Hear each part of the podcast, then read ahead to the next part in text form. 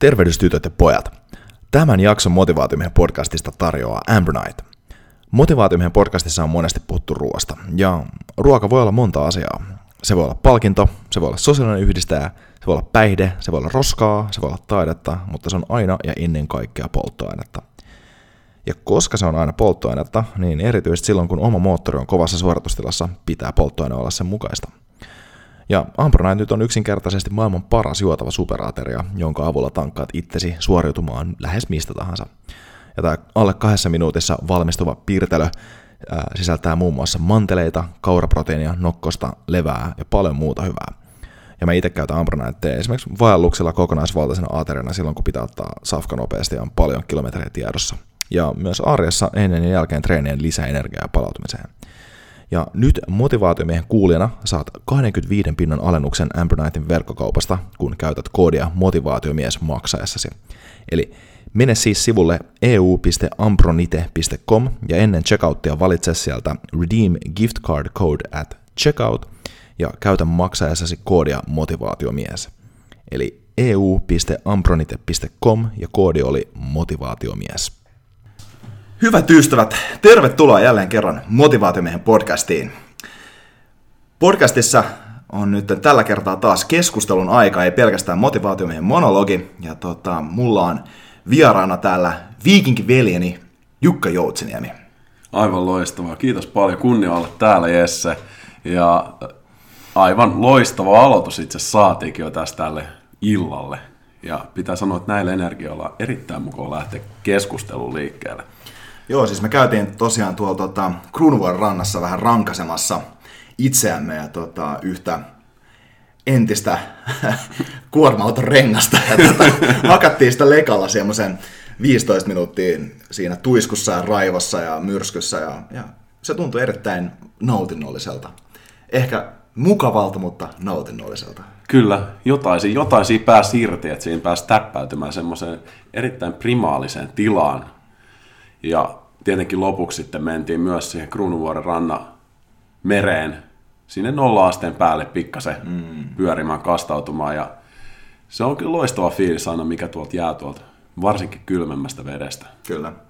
Ja sitten me vedettiin tuossa hirviburgerit huivia, nyt meillä on tässä Amerikasta vähän bourbonia laseessa ja, ja tota, hyvä lämpökurkussa siinä mielessä. Mutta tästä yleisestä fiilistelystä huolimatta, niin me ollaan myös tultu puhua tänne asiaa. Ja, ja Jukka on tosiaan, sä oot hyvinvoinnin ammattilainen ja, ja tota, se tulee olemaan tämän päivän yksi keskeisiä teemoja. Tosiaan varmaan mennään muillekin tangenteille kyllä, niin kuin motivaatimiehen muissakin podcasteissa ollaan hairahduttu. Mutta tota, kerrotko meidän kuulijoille vähän, että millainen mies sä oikein oot? Joo, tosiaan mä oon tämmöinen elämäntapa hyvinvointivalmentaja, tai hyvinvointihullu hörhö. Ja ei ehkä pidä ottaa itseänsä ihan liian vakavasti. Tosiaan mun tausta on lyhyesti semmoinen, että kaupallinen koulutus on taustalla ja oikeastaan tuossa 2013 vuonna oli valmistunut kauppakorkeakoulusta.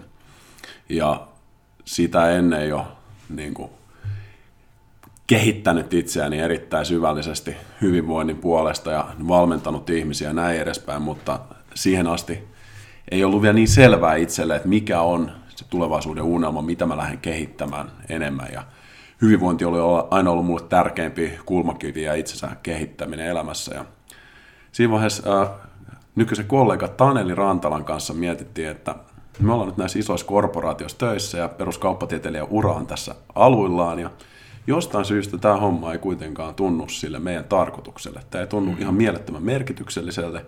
Me voitaisiin tehdä jotain isompaa. Mä olin silloin Neste Oililla töissä siellä muun muassa hyvinvointitiimissä vaikutin ja tota noin, tein business controllerin hommia ja valmensin muun muassa ystäviä ja muita, muita vapaa-ajalla ja mietittiin sitten, että nyt meidän pitäisi lähteä tekemään jotain aika siistiä. Mikä se juttu on, kun gradut on paketissa ja muuta. Mietittiin, että kyllä se tämä niin hyvinvointi, missä me ollaan panostettu niin kuin vuosi, vuosi itteemme ja muihin myös, niin se on kyllä se iso juttu. Ja siitä, se, siitä se sitten lähti se vierivä kivi ja aluksi vietettiin semmoista kaksoiselämää, että tehtiin viikonloput ja illat ja painettiin, asuttiin silloin samassa kämpässä ja painettiin lifteri hommia pystyyn ja se alkoi siitä, että oli kaksi miestä ja huono kamera Ja ei tiedetty mitään kuvaamisesta, mutta YouTube-videoita oli tehtävä, koska kenelläkään muulla Suomessa ei meidän mielestä silloin ollut mitään tämmöisiä tarpeeksi konkreettisia videoita, helposti pureskeltavaa matskua, mm-hmm. tärkeimmistä asioista, millä voit parantaa sun hyvinvointia eri osa-alueilla. Eli kokonaisvaltaista hyvinvointia lähdettiin tekemään alusta asti ja siitä siirryttiin yksilövalmennuksiin ryhmävalmennuksiin, yritysvalmennuksiin ja pikkuhiljaa verkkovalmennuksiin. Ja niin kuin hyvin long story short, nyt ollaan kaksi ja puoli vuotta tyylin pelkästään tätä tehty ja reilu 10 000 ihmistä valmennettu Suomessa, jonkun verran nyt ulkomaillakin, paljon yrityksiä ja paljon erilaisia ihmisiä. Ja tämä on täysin mulle niin kuin elämäntyyli ja intohimo. Mm. Ja tämä on niin kuin mun mielestä siistein juttu, mitä voi tehdä. Ja siitä kyllä ammentaa joka päivä tekemiseen. Miten sä niin kuin, koska sä olit tietyllä tavalla semmoisessa onnellisessa oravan pyörässä. Mm. Siinä oli se, se tie oli selkeä. Ähm, siinä vaiheessa, kun alkoi tulee veto enemmän se oman firman veto, niin miltä se tuntui tavallaan, minkälainen se vastaveto oli siellä sen korporaation puolella tai sille tielle? kuinka voimakkaasti se tuntui siellä. Niin kuin kuitenkin semmoinen, kun sä tiedät, että sä voit aina lähteä periaatteessa tekemään sitä tietä ja sä tiedät, että sä pystyisit pärjää siellä ja pysyä siinä. Niin minkälainen se vastaveto oli siinä, koska ilmeisesti intohimo ihan selkeästi oli oma juttu. Kyllä.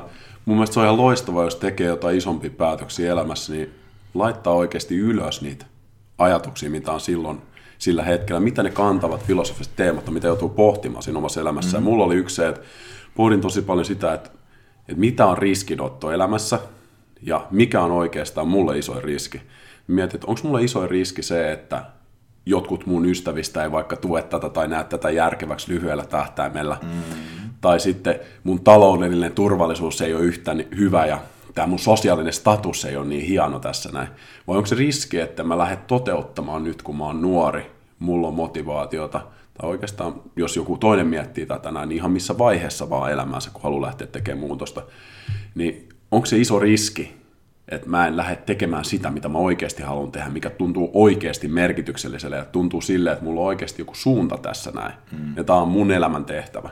Niin mä koin, että tämä oli niin kuin naurettavaa, kuinka paljon suurempi riski se on olla tekemättä sitä juttua, mikä oikeasti tuntuu oikealle.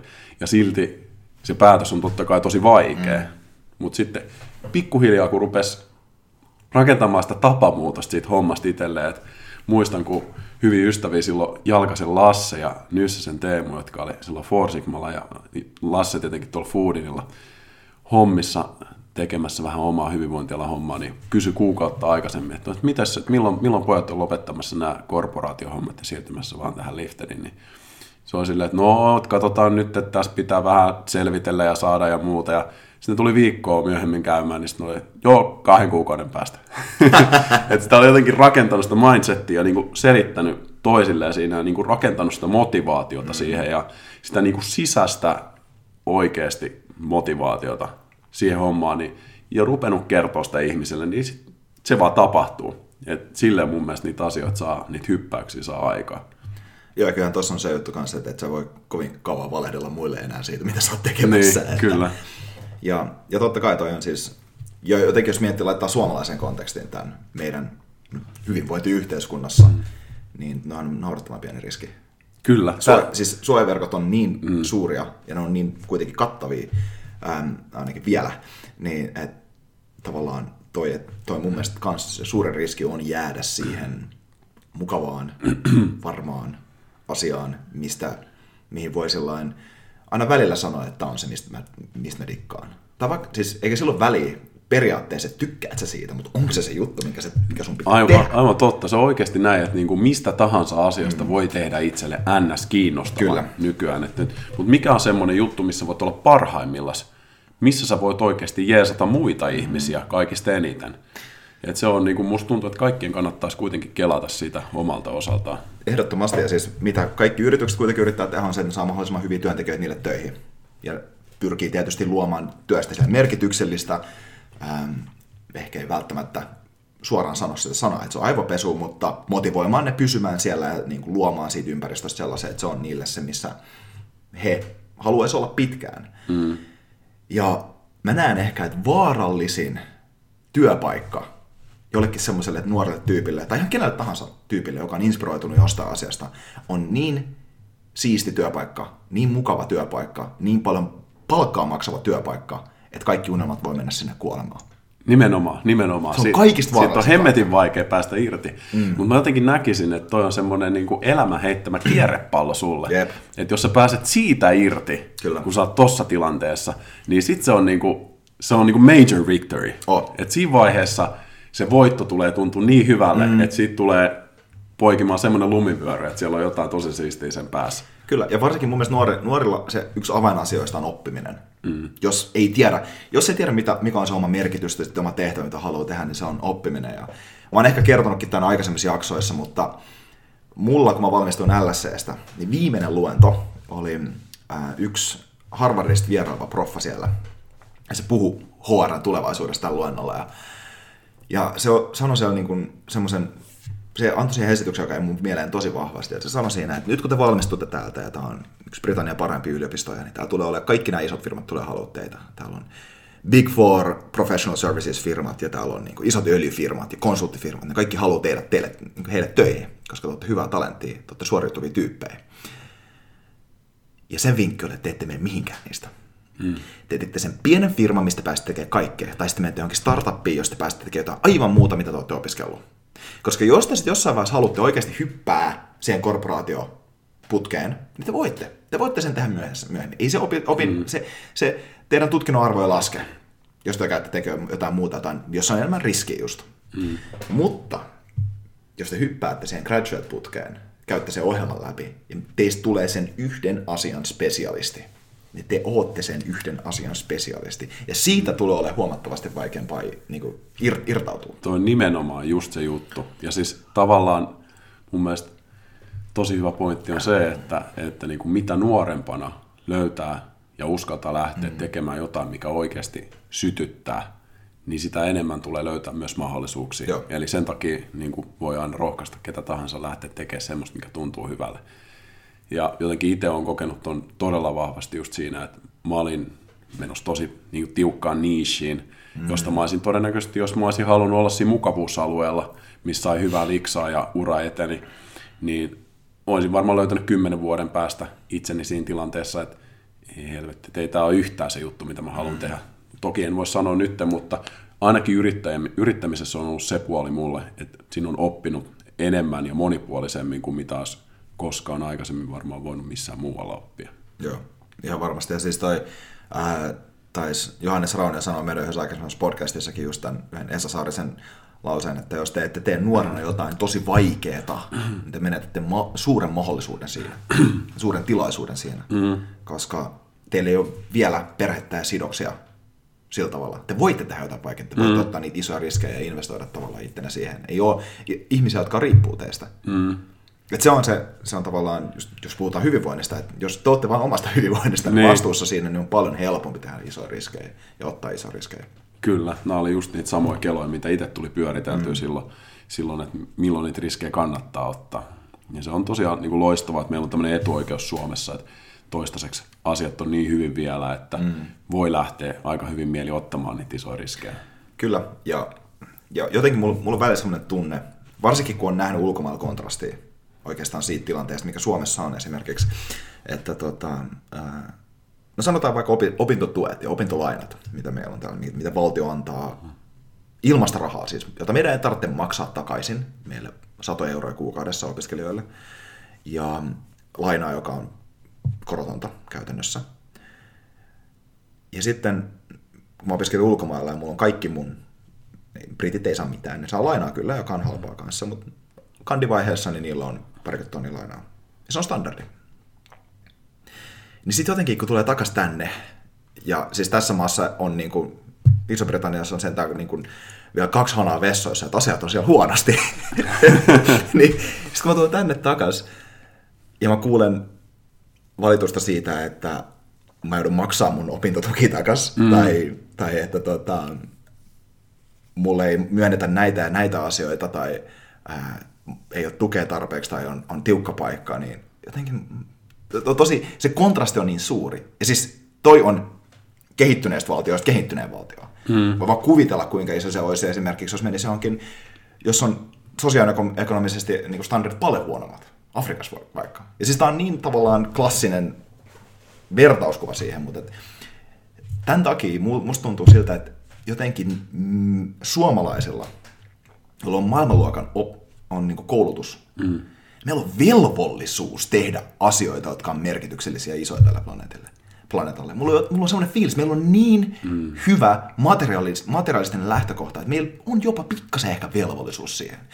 Se ei tarvitse olla semmoinen velvollisuus, että on pakko uhraa semmoinen utilitaristinen John Stuart Millmäinen skenaario, missä sun pitää antaa kaikki sun raha muualle. Ei todellakaan. Totta kai sun pitää elää, omi, niin kuin nauttia sun saavutuksista. Mutta jotenkin se, että tässä on niin paljon potentiaalia, niin paljon kapasiteettia. Ja jos sen käyttää johonkin, joka ei vie eteenpäin tätä planeettaa, se vaan tuntuu jotenkin resurssien hukkaamiselta. Joo, mä oon kyllä niin täysin samaa mieltä. Ja siis, Vähän poliittiseksi meni mä, mä, uskon, mä uskon, uskon kyllä kans, että niin kuin Suomen uusi nousu tulee just tätä kautta, että nuoret lähtee tekemään rohkeita juttuja. Mm. Ja niin kuin on mieletöntä nähdä myös sitä, että minkälainen meininki esimerkiksi tuossa Lassissa, kun menee käymään kyllä. siellä, mikä pöhinä sinne on saatu aikaa. Että uskon, että se ei jää pelkän pöhinän tasolle. Että totta kai siellä on nähty jo paljon kansainvälisiä menestymistarinoita, mutta mm. niitä tulee varmasti olemaan niin kuin moninkertainen määrä tulevina vuosina. Kyllä, että tuota, niin kuin, tätä aivokapasiteettia ei saa jättää käyttämättä sinänsä. Että. Kyllä. Okei, me käytiin vähän ura- ja poliittisen mm. poluja tässä näin, ähm, mutta jos, jos mennään vähän tuohon niin asioihin, mitä te teette Liftedillä, mm. niin minkälainen se teidän kuva hyvinvoinnista on? No mun mielestä niin kuin, tosi tärkeä, kuva. Niin, niin. tosi tärkeä havainto, havainto tällä hetkellä on se, että ihmisillä on edellytykset voida paremmin kuin koskaan aikaisemmin. Meillä on resursseja, meillä on tietoa, meillä on sitä perusturvallisuutta, minkä mm. pohjalle me voidaan luoda hyvinvointia, etenkin länsimaisissa maissa ja etenkin vaikka Suomea, jos mietitään. Mutta valitettavasti kuitenkin totuus on se, että meillä on enemmän elämäntyylistä johtuvia sairauksia kuin koskaan aikaisemmin, ja ihmiset ei oikeasti voi hyvin. Ja tämä on just se ongelma, mitä me halutaan ratkaista. Eli me halutaan tehdä ihmisille hyvinvoinnista helpompaa. Ja sehän, sehän ei toki niin tule siitä, että annettaisiin lisää tietoa, koska tietoa on loputtomasti ja sitä on kaikille jopa liikaa, vaan sitä, että vietäisiin niitä asioita käytäntöön. Eli käytännössä me valmennetaan valmennusta, joka perustuu tapamuutoksiin ja siihen, mitä ne on ne 20 prosenttia osa sen 80 prosenttia tuloksista, ja mitä, mitä ne on niin kuin suurimmalle osalle ihmisistä. Meillä on toki räätälöity valmennuksia eri, eri porukoille mm. ja toki rakennettu sellainen valmennusputki, että kun sä tuut siihen alkuun, niin puolen vuoden päästä niin sä oot eri ihminen. Kyllä. Ja toki siinä matkalla tulee niitä tuloksia, mutta tämä on niin mun mielestä semmoinen ajatus. Ja hyvinvointi, hyvinvointi on sitä, että sä pystyt olemaan parhaimmillaan joka päivä siinä, mikä on sulle tärkeää. Et mun mielestä niin kuin, jokaisella on oma perspektiivi siihen, mikä, mikä on sitä hyvinvointia mulle. Mutta kuitenkin tota, mä uskon, että menemällä vähän sinne niin pikkusen epämukavuusalueelle sen itsensä kehittämisen kanssa, koska siinä joutuu tekemään niitä kovia päätöksiä, niin pystyy saamaan siitä elämästään paljon enemmän irti. Pystyy antamaan enemmän läheisille ja pidempään myös. Mm. Joo, tuossa on toi, toi informaatio on ihan hyvä, hyvä pointti tuossa sinänsä, että informaatiota on mm. liikaa. Et se on jännä juttu esimerkiksi toi internet, joka on, joka on demokratisoinut inter, niin kuin informaatioa, mutta se on myös korruptoinut sitä hyvin paljon. Mm. Se on mahdollistanut semmoisen määrän informaatio, mitä meidän apinaivot ei voi käsitellä. Ja Muun muassa pseudotiedettä erittäin paljon. Pseudotiedettä erittäin paljon. Ja se on myös semmoinen, ja jotenkin tavallaan se, että koska se informaation määrä on näin kasvanut, niin sellaisen perinteisesti hyvänä todetun informaation laatu on myös laskenut. Esimerkiksi niin kuin, ehkä no mun oma henkilökohtainen ää, mielipide uutisten lukemisesta on se, että se ei kannata mm. lähes koskaan. Ää, esimerkiksi sen takia, että se on, se on niin täynnä, se, siinä on niin vahva se kaupallinen puoli nyky tavallaan kontekstissa, että se laatu kärsii siellä pikkasen. Että niin kuin, se voi johtaa semmoiseen niin hyvinvoinnin puutteeseen siellä osassa esimerkiksi just sen informaation huonon, huonon laadun takia. Ja tota, voi tulla aivopestyksi asioista, joita ei välttämättä niin kuin kannattaisi tehdä. Joo, toi on mielenkiintoista, jos, jos kysyy, kysyy ihmisiltä niin näistä oikeasti perusasioista, mitkä on tässä 20 prosentissa, mm. niin 80 pinnaa tuloksista, niin et, hei, että tota, täällä varmaan kaikki tietää, että pitäisi syödä kasviksia ja marjoja ja mm. etenkin näitä kasvisten maapäällisiä osia, mitkä on ravintorikkaita, niin kaikki varmaan tietää, että kuinka moni tällä luennolla, vaikka yleensä kun pitää luento, niin kuinka moni sitten syö jokaisella aterialla mm. näitä kasviksia? No keskimäärin 30 prosenttia. Okay. Sitten, okei, okay, kaikki tietää, että unenlaatu on tärkeä juttu, uni on tärkeä juttu. No mitäs tämä niinku tasainen unirytmi, että kuinka moni on nukkunut viime yönä ja sitä edeltävänä kolmena yönä, niin keskimäärin ainakin se seitsemän puolta. Mm. No alle puolet. Joo. Et siis tämä niinku mun mielestä kuvastaa sitä ongelmaa, että just nämä niinku ihan tärkeimmät jutut, kun ne laittaa kuntoon, niin sitten on oikeasti mahdollisuuksia ihan mihin vaan, mutta jos ei ne perusteet ole kunnossa, niin sitten on ihan turha lähteä lisää MCT-öljysmuutiin oikeasti. Joo, ja siis se on, se on ihan totta, ja toi, on, toi menee just siihen pointtiin, että tavallaan ei se, ei se täydellinen ohjelma, vaan se, minkä sä teet. Mm. Ei, ei, se, ei se täydellinen muutos, vaan se muutos, mikä tapahtuu. Kyllä. Et vaikka se olisi kuinka pieni. Mm. Ja sen pitää ollakin niin helppoa mone, mone, monesti siinä tapauksessa, kun tulee noita juttuja.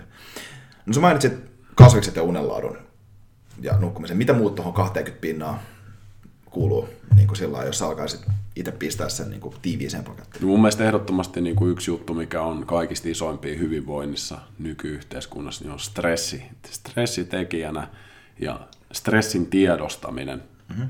ja sen kanssa niin kuin, tota noin, niin, tasapainottelu. Et liian monella ihmisellä on kroonista stressiä. Et nimenomaan stressi on huono silloin, kun se on pitkällä aikavälillä korkealla tasolla. Et stressillä voidaan saada enemmän aikaan, mutta jos, jos tota noin, niin ei ole sitä vastapainoa sille, ei päästä laskemaan niitä stressitasoja, niin silloin se on todella, todella kuluttavaa. Ja näkee paljon alle 30 ihmisiä, tunnen tosi paljon itsekin, jotka on ottanut ensimmäisen burnoutin ennen 30. Mm. Muuta. Mä, mä uskon, että se on yksi semmoisia isompi juttu, että oppii sen oman stressikäyttäytymisen, oppii ne itselle tärkeimmät tavat se stressihallinta, mistä vaikka tuo unenlaatu, nukkuminen on oikeasti yksi tärkeimpiä sekä sitä ennakoivaa että sitten huoltavaa, proaktiivista ja reaktiivista stressihallintaa koskien. Mm. Et ehdottomasti se on, se on yksi juttu. Sitten yksi, millä voi jeesata itseensä todella paljon, niin etenkin kaikki, jotka tekee tietotyötä, niin viisaammat työtavat. Mm-hmm. Et se on semmoinen niin sektori, mistä mä oon saanut ihan mielettömästi itse irti, että lähtee vähän miettimään sitä, että mitä ne omat työtavat on ja miten niitä voisi parantaa. Että tällaisia valmennuksia me tehdään esimerkiksi tosi paljon. Yksi yksinkertainen esimerkki vaikka niin kuin priorisointi. Että joka päivä sulla on loppujen lopuksi yksi asia, ihan sama mitä sä teet, joka on se päivän tärkein juttu. Se on se juttu, että jos sä saat sen tehtyä, niin silloin ne kaikki muut jutut on helpompia, vähemmän merkityksellisiä ja oikeastaan se koko päivä on tavallaan voitettu. Kyllä. Ja tuo voiton tunne on se niin, niin avainjuttu tavallaan, että, että, koska saat sen fiiliksen siitä, että okei, okay, mä oon jo voittanut. Mm, kyllä, kyllä. Se on se perinteinen eat the frog mm. sammakkosuu aamulla. Se on oikeasti yksi, yksittäinen niin pieni, mutta tosi iso juttu. Jep. Ja sitten toki liikkuminen. Liikkuminen, me mietitään aina just kun meillä on tosiaan tämä mielipuoli, mihin kuuluu just mindfulness, viisaammat työtavat. Meillä on ravinto, meidän lifterin metodissa ravinnossa just vaikka noin kasvikset tai mm. sitten oikea proteiinin määrä. Sitten siellä on sen lisäksi toki niin palautuminen stressihallinta, minkä mainitsin sosiaalisuus tosi niin kuin tärkeä osa hyvinvointia. Eli käytännössä minkälainen sun ympäristö on. Tukeeko se sun ympäristö sua? Voisiko siellä olla enemmän tukitekijöitä, kannattaisiko sun painottaa vaikka niihin ihmisiin vielä mm. enemmän aikaa, jotka muokkaa sua, koska se on, mä uskon siihen, että saat viiden lähimmäisessä summa, mm. ja sitä siihen pystyy kelaamaan. Ja, ja toki tuki ja valmennus on molemmat tosi tehokkaat keinoja, jos haluaa saavuttaa oikeasti nopeasti, nopeammin niitä tuloksia, millä pystyy vivuttamaan. Mutta sitten liikkumisessa, mit, mitä tulee, niin mä uskon, että siellä se 20 prosenttia on se, että mitä sä teet sen koko päivän aikana. Kun mä mietin liikkumista, niin mä en mieti pelkästään sitä ihmiset, mä en halua puhua suoraan sanottuna treenaamisesta sen mm. takia, koska ihmiset tulee vaan mieleen, mieleen että okei, että tämä treenaaminen on se mun liikkuminen.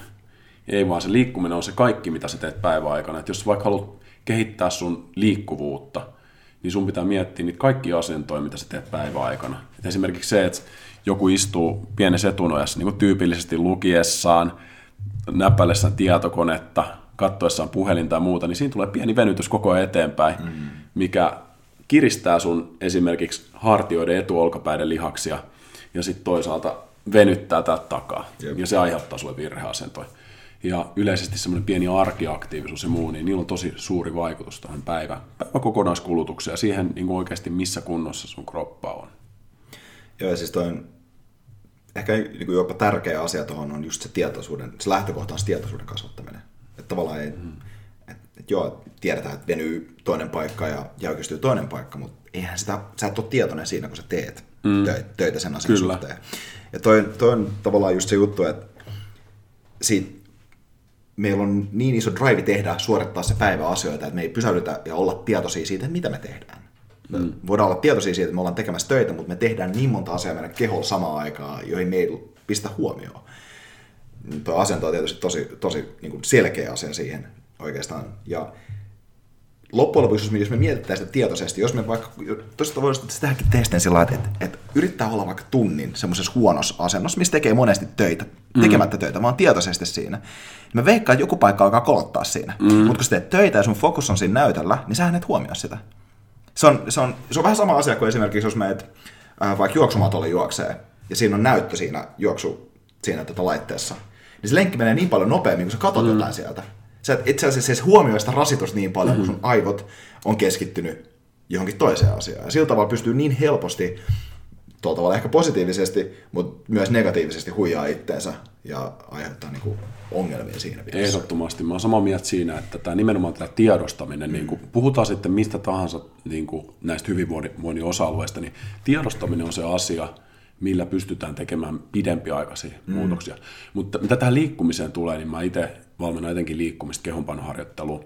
Ja toki näissä kaikissa osa me on puhuttu perusteista, mitkä on tärkeimpiä, mm. mutta ehdottomasti ne niin kuin hifistelyt ja hienosäädet ja pidemmällä viedyt jutut, niin ne on tosi tärkeitä inspiroijia ja mm. niitä lisämausteita, mitä, mitkä vie sua eteenpäin. Mm.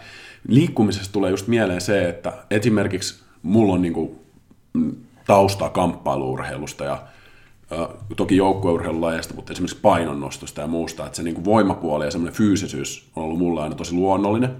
Mutta mä lähdin miettimään, että okei, mitä ne on ne sitten ne puolet, mitä mä voisin kehittää. Mm. Et esimerkiksi niin kuin akrobaattisuus, siihen en ole ihan hirveästi vielä päässyt sisälle pikkusen sinne päin, mutta liikkuvuuden kehittäminen on semmoinen projekti, mikä mulla on ollut mm. tässä näin.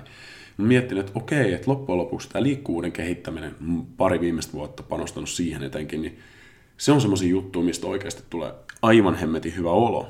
Ja sitä kautta just tämä tiedostaminen tulee tähän näin, ei pelkästään niin kuin se sun mielen tiedostaminen, vaan sä voit ottaa myös sun kehon siihen välineeksi. Ja tämä koskee esimerkiksi myös ruokavaliota. Se koskee esimerkiksi myös palautumista. Se sun, kun sä opit kuuntelemaan oikeasti sun kehoa, tämä kliseinen kehon kuunteleminen, niin se on niin true story, että liikkuvuuteen liittyen vaikka, niin mitä enemmän sä saat auki sun kehoa, niin sitä selkeämmin sun keho pystyy kertomaan sulle, että okei, että pikkasenkin, jos olet istunut liikaa, niin okei, nyt tämä mun oikea lonkka rupeaa menemään vähän jumiin. Mm. Ja sitten huomaa silleen, että no nyt, nyt mä teen nämä pari venytystä tässä näin, ja se on vähän niin kuin mitä eläimet tekee mm. itsestään. Eli sun pitää päästä käsiksi siihen sun kehoon, koska valitettavasti tämä meidän systeemi, sori, se on tehnyt sulle sen, että sä oot istunut kahdeksanvuotiaasta asti vähintään neljä tuntia päivässä. Sitten meidän pitää pystyä pelaamaan itsemme ulos. Ja sen jälkeen, kun me päästään sinne ulos, niin se on se palkinto. Että sitten kun sä saat sun kehon mukaan siihen peliin, sä saat sen vähän enemmän auki, niin se on paljon helpompi päästä eteenpäin. Mm, joo, siis toi liikkuvuus on myös ollut semmoinen juttu, mitä mä oon itse pyrkinyt tässä hyvin baby steps ottaa eteenpäin, mm. ja siinä muuten pitää olla nöyrä. siis Joo, se on niinku semmoinen, kyllä. sellainen asia, varsinkin, varsinkin just jos on tehnyt paljon painouduunia, mm. tai niin kuin mä pelasin 14 vuotta lätkää, eikä tullut venytelty silloin tarpeeksi, niin mm. ei ole mitkään maailman venyvimmät paikat. Mm. Ja se, siitä tulee vähän jopa semmoinen niin kuin humaltunut olo, kun oikein venyttelee pitkää tai tekee mm. jonkun semmoisen joogasession, niin siinä on, se on tosi euforinen olo. Ja ennen nukkumaan menoa se, se niin kuin rauhoittaa ihan täydellisesti. Kyllä. Jotenkin siis siinä nukahtaa aina. Ei niin kuin minkäänlaisia nukkumisongelmia, jos vetää sitä, tai foam rollaa esimerkiksi kanssa. Kyllä. Niin hieronta. Kun hieronnan jälkeen on semmoinen ihan lötköolo. Mm ja sitten haluaa vaan niin kuin, jäädä siihen. Niin, sen pystyy itsekin saada aikaa. Ja mä nimenomaan antaisin vinkiksi just sen, että jos vaikka haluaa liikkuvuutta parantaa, niin löytää jonkun tämmöisen paikan sille, missä pystyt tekemään sen joka päivä, mm. sen saman, saman aikaan suunnilleen sen saman jutun, mikä tuntuu naurettavan helpolla. Et esimerkiksi mulla on ollut se, että mä oon niin pystynyt pääsemään nyt vaikka aika lähelle spagaattia ja niin kuin käsien venytys vaikka 20 senttiä yli jaloista mm. ja mitä näitä nyt on, niin kuin, liikkuvuus on parantunut niin kuin yli puolet niin kuin, ja mä sain sen muutoksen niin kuin muutamissa kuukausissa. Joo. Mutta, mutta siis se vaatii sen, että jos haluat kehittää liikkuvuutta, niin sun pitää tehdä sitä ainakin viisi kertaa viikossa. Mm. Mieluummin joka päivä. Ja se just se juttu, että sen pitää tuntua naurettavan helpolle, niin mulla se oli se, että joka aamu mä tiesin, että jos mä teen aamulla juttuja, niin silloin mä oon niin check päivältä, ja sitten ne tulee aina tehdyksi. Jep. Ja koska aamulla kuitenkin kortisolitasot on tosi korkealla, kun me herätään, koska stressihormonit herättää meidät ylös, niin siinä saattaa olla vähän semmoinen fiilis, että okei, nyt pitää mennä joka suuntaan ja muuta, että en varmaan ehdi venytellä mm. nyt.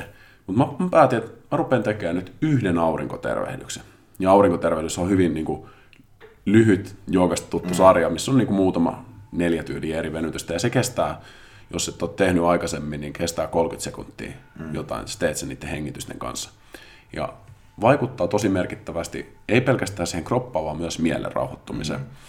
Mutta se juttu on se, että kun sä heität sen joogamaton siihen lattialle ja teet sen yhden aurinkotervehdyksen, niin se sun mieli ja se sun keho ehtii rauhoittumaan just sen verran, että sä haluat tehdä lisää. Mm. Niin sit sä näet, että okei, että itse asiassa mä, mä kyllä ehdin tehdä tässä 15 minuuttia. Ja sit jos sä oot kattonut pari muuta liikettä siihen, tai vaikka jos sä teet sitä samaa liikettä muutaman kerran enemmän, niin se askel, millä sä lähdet siihen uuteen päivään, niin se on maagisesti erilainen kuin se, millä sä olisit normaalisti lähtenyt. Joo, ja siis toi kaikessa elämänmuutoksessa se, sun pitää tehdä siitä pelistä sellainen, että sä et voi feilaa. Mm. Se on niin helppo tehdä just tuolta, että jos sä teet, on, niin kuin, toi on niin naurettavan helppo asia. Kyllä. Kuka tahansa se onnistuu tekee. Ja, ja aamut on parasta aikaa. Mä oon tästä saanut monessakin, niin. monessakin otteessa. Et se on, sulla on se kontrolli siinä, ja siis toi, ähm, kuka sitä oli, tämä Neil Strauss, jos sanotaan sitä itse mm. asiassa, että, niinku, että tota, tee, tee sun ensimmäisestä tunnista pyhä tunti. Että se on, se, on, se on pyhä osa päivää. Sun kännykkä voi herättää sut, mutta se on ainut asia, mitä se tekee sen tunnin aikana. Se ei tee mitään muuta. Sä et edes katso mitään, niin kuin missä on näyttö tai laite, vaan se on pyhä tunti. Ja tämä voi kuulostaa vaikealta, että ei mulla ole aikaa tunti olla ilman informaatiota, mutta on, jos sä menet tunti aikaisemmin nukkumaan tai sä rakennat sen päivän sillä tavalla. Kaikki on ihan mahdollista, Joo. mutta siis se rauha, mikä tulee siitä, että on täysin analoginen eikä digitaalinen niin. aamulla. No hieno fiilis kyllä. Toi, on, toi on tosi kova juttu. Ja pitää sanoa, että mä, mulla on se, niin kuin se pyhä tunti ehdottomasti on samaa mieltä ja aamulla on niin kuin paljon tahdonvoimaa vielä normaalisti, kun tahdonvoima, niin kuin mieli, kuten aivot, kuten niin kuin muunkin keho on lihas Kyllä. ja se kuluu päivän aikana. Et silloin on mahdollisuus tehdä niitä hyviä juttuja, kunhan pystyy rauhoittumaan tosiaan, kun ne kortisolitasot on korkealla. Pitää myöntää, että mä joskus käyn puhelimella aamulla, että mulle ei toi analogisuus on niin tärkeä, ja se olisi ehkä semmoinen, mitä mä voisin miettiä seuraavaksi, mm. olisiko siitä, siitä hyvä lähteä ulos. Mutta tota noin, niin mä näen, että kaikista tärkeintä on se, että pystyy rauhoittumaan mm. ja pystyy antaa aikaa itselleen silloin aamulla. Kyllä. Koska se, se niin kuin muutos, mikä sulla on sun elämää, jos sä pystyt ottaa sen oman aamun, sen tunnin oman aamun vaikka, niin sä tuut miettimään puoli vuotta sen jälkeen, kun sä oot tehnyt sen muutoksen, että ei, eihän tämä ole mahdollista. Mm. Että kuinka paljon se muuttaa niin kuin sun mindsettiin mm. ja sitä, mitä sä saat aikaan päivän aikana. Ja se on just toi voitto fiilis siinä oikeasti. Että ähm, kun sä saat tehtyä jotain itsellesi sen pä- heti aamulla, vaikka sulla olisi kuinka nihkeä duunipaikka, niin se päivä on ollut hyvä. Mm. Et se voi olla kuinka surkea sää ulkona tahansa tai mitä tahansa, se päivä on ollut hyvä. Ja siis se on, se, se mindsetti lähtee siihen on, varsinkin jos sä teet vielä jotain, jos siinä on joku treeni tai joku sellainen asia, mikä on sulle vaikeaa, mm. niin se, se tavallaan pistää kaiken muun kon, niin kuin, se, on, se kontrasti on niin iso just, se on tuo the Frog juttu. Kyllä. Tai, tai jotenkin niin kuin mun mun monta kertaa mainittu oma, oma suosikki, kylmä suihku. Jos, jos, jos sä lämpimästä sängystä, vaikka muutaman hengitysharjoituksen jälkeen meet kylmään suihkuun, niin se kontrasti on niin massiivinen, massiivisen epämukava, että siinä vaiheessa, jos sun, sulla on duunissa ärsyttävää, ärsyttävä asiakas tai joku asia, mikä siellä niin pännii sua vaikka kuinka paljon, mitään verrattuna tuohon. Siis mitään. Se on niin, niin massiivisen epämukava juttu, että se tavallaan asettaa sut kaikkien niiden maallisten ongelmien yläpuolelle. Siinä. Todellakin, todellakin. Ja just se, mä näen, että tosi tärkeä niin kuin, tässä muutoksessa on se, että jos lähdet viemään yhtä tapamuutosta kerrallaan mm. aikaan, niin keskimäärin tutkimusten mukaan se on noin 85 pinnaa, että se onnistut. Jos sulla on kaksi samaan aikaan, mitä sä vaikka muutat siihen sun aamurutiiniin, niin sitten se on 35 pinnaa. Mm. Jos on kolme, niin se on alle 10 prosenttia. Mm. Et lähdetään sitten niinku yhdestä muutoksesta, lähdetään semmoista, mikä tuntuu naurettavan pienelle. Ja mitä sanoa, että sitten kun siihen saa niitä rutiineja, jotka alkaa tuntua sille, että tämä tulee itsestä, niin sitten ottaa stäkkää niitä lisää siihen päälle. Ja itselle esimerkiksi tuo epämukavuusalue meneminen, niin mulla on nyt talvella niin kuin pyrin joka aamu menemään avantoon. Ja kun mä käyn avannossa, mulla on kylmä suihku, sen voi tehdä kuka tahansa. Mm. Se on mun mielestä vielä epämiellyttävämpi, vielä kovempi epämukavuusalue. Mutta mut, tota noin, niin, kyllä se, kun, kyllä se, kun tuut sieltä avannosta, ja mulla on tosi tärkeä kanssa siinä, niin kuin siinä aamurutiinissa se, että mä niin kuin otan intention päivää. Mietin, että okei, okay, tänään on tällainen päivä. Millä energialla mä lähden tänään? Mm. Mitkä on mulle tärkeitä juttuja tänään? Minkälaisessa fokuksessa mä pysyn tänään? Niin sen jälkeen, kun sä otat sen intention vaikka se aamuavannossa, siihen epämukavuusalueella, mm. tai se kotona siinä joogamatolla, kun sä oot tehnyt sen sun aamurutin ja voittanut sen päivän jo siinä vaiheessa, niin sä menet vaikka seinän läpi sen mm. jälkeen. Kyllä. Ja se on, siinä, on, siinä, on, siinä on niin paljon voimaa. Ja noi, noista tavallaan ähm, vaka, näistä, niin, mikä se lause on, affirmations, mikä suomen kielellä, niin vakuutuksista niin. on puhuttu paljon. Ja niin, kun tarpeeksi, kun sä toistat sitä lausetta, se tulee totuudeksi. Kyllä, kyllä. Se, se tulee totuudeksi siihen. Yksi mun mielestä, mikä on äh, par, yksi parhaimpia vakuutuksia, on vaan on sanoa siihen, että just tuoda tuo intentio, se voi olla päiväspesifi asia, mutta aina aloittaa aamun kiitollisuudella. Kyllä, se on se, ihan loistava. Se on kans just tällainen asia, mikä on tavallaan kääntää monet asiat päällä, päälailleen. Ja jos sä oot vaan kaikesta kiitollinen ja niin kuin avoimella sydämellä menet eteenpäin, niin, niin harvat asiat harmittaa, koska sä oot kiitollinen niistä toi on, toi on harvinaisen huikea pointti sulta, koska niin kuin puhuttiin, niin aamulla stressitasot on tosi mm. korkealla. Ihmisillä on sisällä rakennettu sellainen mielenkiintoinen fysiologinen fakta, että sä et voi olla samaan aikaan kiitollinen ja stressaantunut. Eli se on aika huikea nollaus Kyllä. heti siihen aamuun. Ja siis Joko Willing, äh, tiedätkö Joko niitä? Ei ole tuttu. Ah, Okei, okay, mun pitää kertoa sulle hienosta, hienosta kaverista. Siis tää on ollut Tim Ferriss podcastissa vaikka missä. Ähm, mä, tää on yksi mun ihan lempikaveri esitellä niin kuin podcastimaailmasta, koska siis hän on ähm, entinen Navy SEAL, eniten mitaleja saanut komentaja koko Irakin sodasta. Joo. Johti äh, tätä Task Unit Bruiseria Ramadin taistelussa. Ja tota, tämmöinen hyvin alfa-kaveri. Ja hänen johtamistyylissään, aina kun hänen alaiset tuli sanoa, että, hei, että hei Joka, että mulla on joku ongelma tai jotain tällaista, niin vastaus oli aina, good. Ah, sulla, sulla on ongelma, hyvä. Ja aina, se oli aina se vastaus. Ja se joka, joka tilanteeseen, sitten se alaiset tajusi, että hei, että, että kun ne meni sanoa, että hei, meillä on itse tämä ongelma, mutta itse asiassa me tiedämme, mitä sä tulet sanoa. Sä tulet sanoa, että hyvä. Mä sanoin, niin. Jos sun vastaus on negatiivisille asioille sun elämässä aina hyvä, mm. niin saatat niitä kaiken vallan pois. Ja sä pystyt silloin myös lähteä siitä, että ah okei, okay. hyvä. Äh, tai yksi hyvä esimerkki, minkä Joko mainitsi, että ah okei, okay. en sano ylennystä, hyvä. Aika parantaa. Nimenomaan. Tämä on niin mindset, tämä on niin, mindset, niin mindset kysymys. Juttu. Ja siis niinku, yksi toinen, just puhuin mun friendikaan tästä näin just sillä että, tota, että ah, mun nilkka meni rikki. Niinku, vaikka jos, sais, jos olisi vaikka niinku kehonrakennustavoite, että, että nilkka meni paskaksi, en pysty treenaamaan. Hyvä, voi kasvattaa hauiksi. Tavallaan mm. siellä on aina se joku... Kyllä. Sä voit aina löytää, se on vähän niin kuin yin ja yang, sä pystyt löytämään sen toisen pisteen sieltä, siitä pimeydestä, sä voit löytää sen valon aina. Kyllä. Obstacle is the way. Niin, se, on nimenomaan, se on nimenomaan tämä juttu, juttu että niin kuin miten näitä asioita ajattelee. Ja tämäkin on siitä, että sä niin kuin teet affirmationeita itsellesi tästä jutusta. Mm. Että sä niin kuin luot sen mindsetin, että jos ei joillekin persoonallisuustyypeille tulee helpommin positiivinen ajattelu. Mm. Esimerkiksi itse kuulun näihin, että mä oon luonnostani positiivinen. Mä tiedän, että joillekin ihmisille se on vaikeampaa, mm. se on tosi tärkeä juttu rakentaa sitä, mm. että pystyy suhtautumaan ongelmiin positiivisena. Mm. Niin se on aika hauskaa, kun itsekin kohtaa paljon ihmisiä elämässä, mitkä tulee sitten, että, että mulla on tällainen ja tollainen ongelma, ja sitten sanoo, että no hyvä, sit sä voit tehdä näin. Mm.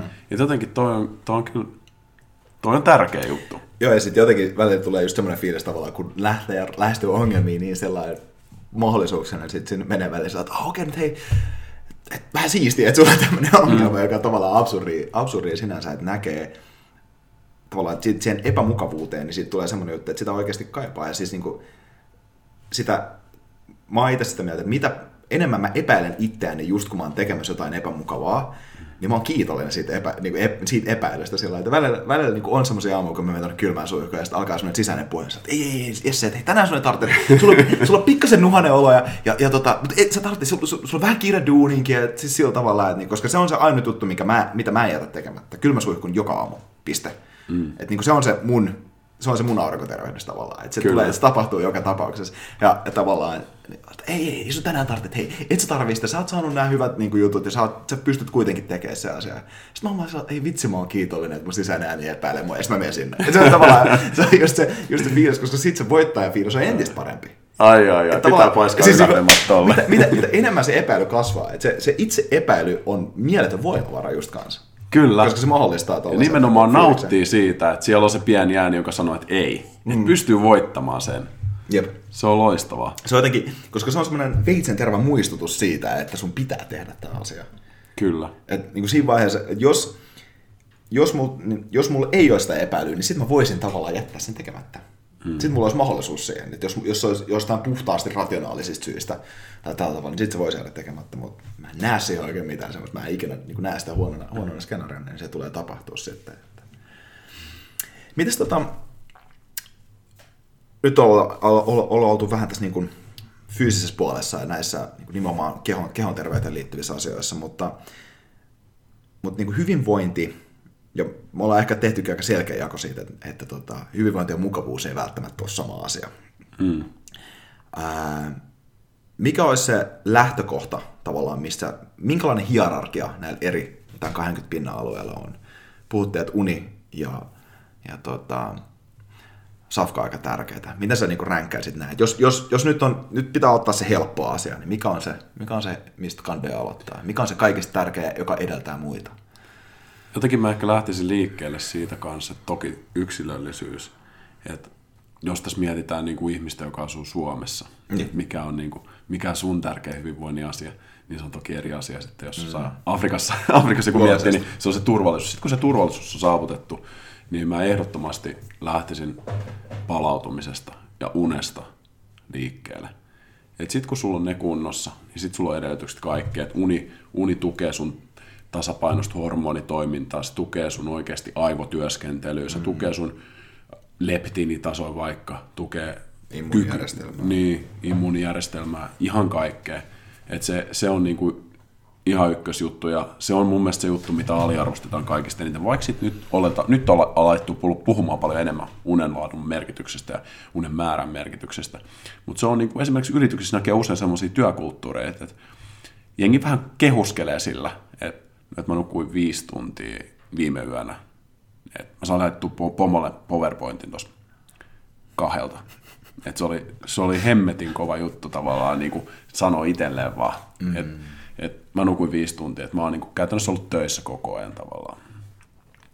Ja sitten ei taju sitä, että se on niin kuin sama asia, kun saisit tullut jurrissa töihin. Mm. Ja heittänyt se seuraava päivä semmoiseen, että, että sä pystyt tekemään 20 pinnaa työteholla jos sä jatkat tätä samaa, samaa matkaa, niin se, se, ei kyllä, se ei johda mihinkään. Et se niin kuin, jotenkin tuntuu, että ihmiset on ehkä kadottanut vähän sen, sen senssin, että niin kuin, mitä asioita tekee elämässään, niin tekee ne niin kuin järkevästi täysillä silloin, kun tekee. Mm. Ja sitten antaa sille palautumiselle aikaa. Ei pelkästään tuo unenlaatu, mutta myös ne stressitasot. Että löytää niitä juttuja, missä pääsee täysin irti siitä, mikä luo sulle sitä stressiä. Ja tosi stressissä kanssa tosi tärkeä juttu mun mielestä havainnoida se, että stressi ei ole pelkästään niin kuin henkinen stressi, mitä tulee töistä. Myös emotionaalinen stressi, mitä tulee esimerkiksi parisuhteista. Sitä voi tulla muuten vaan, jos on tunne-elämässä jotain, jotain ongelmia, ja sitten toisaalta fyysinen stressi, mm. niin keho ei pysty erittelemään näitä, vaan ne on niin kuin palkki, joka kasaantuu päällekkäin. Et jos sä oot jo valmiiksi vähän paskana töistä, jostain parisuuden jutuista vaikka, ja sitten sä lähdet vetää sen kovimman crossfit-treenin siihen päälle, mm. niin se ei tule nopeuttaa sitä sun palautumista ihan hirveästi välttämättä. Joo, ja siis toi on, toi tavallaan se sun kodin pitää olla se paikka, missä ei ole mitään muuta kuin palautumista tavallaan ja se, mm. siihen se pitäisi rakentaakin. Päivän alku ja loppu pitää olla rauhassa siinä, siinä mielessä, ja, ja, ja tota, toi stressi ja uni, siis mun mielestä päikkärit pitäisi olla niin työhyvinvoinnin kannalta niin pakotettu metodi, jos tuommoisen kuulee. Ne niin varhaisen toiminnan mm. mallit nyt nukkumaan, että tuossa on sohva. Siis se on tota, jotenkin tuo unenlaatu, se aloittaa niin monta eri asiaa. Se, se, se on, se on, mä, mä oon kyllä tossa samaa mieltä, se on, se on tosi hyvä pohja erittäin niin kuin monelle asialle. Ja tuosta stressistä on ehkä hyvä mainita just toi, tavallaan minkälaisia erilaisia niitä on. Muistan jossain vaiheessa oli just määritelmä tavallaan tästä, että on, on, on just tämmöistä rakenteellista stressiä, mikä on sun elämän tietyistä asioista. Mä, mä jossain seminaarivideossa mä näin tämän. Mä en tiedä, oliko tämä, tämä taisi olla, en ole varma, oliko tämä kaveri pätevä puhua tästä, mutta niin kuin tutkimuksen, johonkin tutkimuksen veto. Ja siis kuitenkin hyvä ja, ja ajattelu oli sellainen, että se on kolmen tyypin stressi. Sulla on tämmöistä niin rakenteellista stressiä, sitten sulla on tällaista negatiivista stressiä, joka on niin distressi, joka on lyhytaikaista, mutta voimakasta. Ja sitten sulla on eustressiä. Ja eustressi on semmoista asiaa, mikä joo aiheuttaa sulle stressiä, mutta se ajaa sua eteenpäin. Se on motivoivampaa, mm. motivoivampaa energiaa. Ja mitä näitä ei kannattaisi olla sillä tavalla, että jos sulla on, jos sulla on eustressi ihan koko ajan, sä voit palaa vähän liian kovaa, mutta se on ihan hyvä asia, että sitä, sitä on elämässä. Distressi on semmoista, mikä vaan imee energiaa niin kuin hyvin mm. intensiivistä. Konstruktiivinen stressi voi olla just se, että esimerkiksi jos sulla on vaikka niin kuin, jat, sä oot huonossa työ, työssä, joka jatkuvasti imee sut energiaa, tai Kyllä. sulla on huono parisuhde tai jotain tällaista, niin tavallaan tossa on se, että, että noin kun havaitsee sen omasta elämästä, että missä ne on, Kyllä. että toskin niin kannattaa jaotella se, että mistä mä saan stressiä, Nimenomaan. mitkä ne, ne palikat ne on, ja Kyllä. alkaa leikkaa niitä asioita. Ja sitten katsoo, että, että okei, noin lyhyet distressejä mä voin ottaa aika helposti. Että mä vaan pidän huolen sen, että tota, mä en doka joka viikonloppu. Kyllä. Tämä on hyvin yksinkertainen metodi. Mä Kyllä. voin lähteä messiin kaikkiin juttuihin, mutta mä, vaikka niin kuin, mä menen ulos, mutta mä en juo. Vaikka toi. Kyllä. Että tommonen pieni homma. Konstruktiivinen stressi, se, että niin kuin, lopettaako jonkun suhteen tai, tai tota, vaihtaako työpaikkaa, niin ne voi olla isompia asioita. Tai vaikka vaihtaako opiskelualaa tai jotain tällaista. Mm. Ne voi olla isompia asioita, mutta ja niiden päätösten tekeminen voi kestää pidemmän aikaa, mutta nekin pitää tehdä. Ja taas eustressa on ehkä hyvä huomata sillä tavalla, että mistä asioista saa niitä kiksejä. Semmoisia, niin kuin, minkälaisissa tavallaan stressitilanteissa pärjää.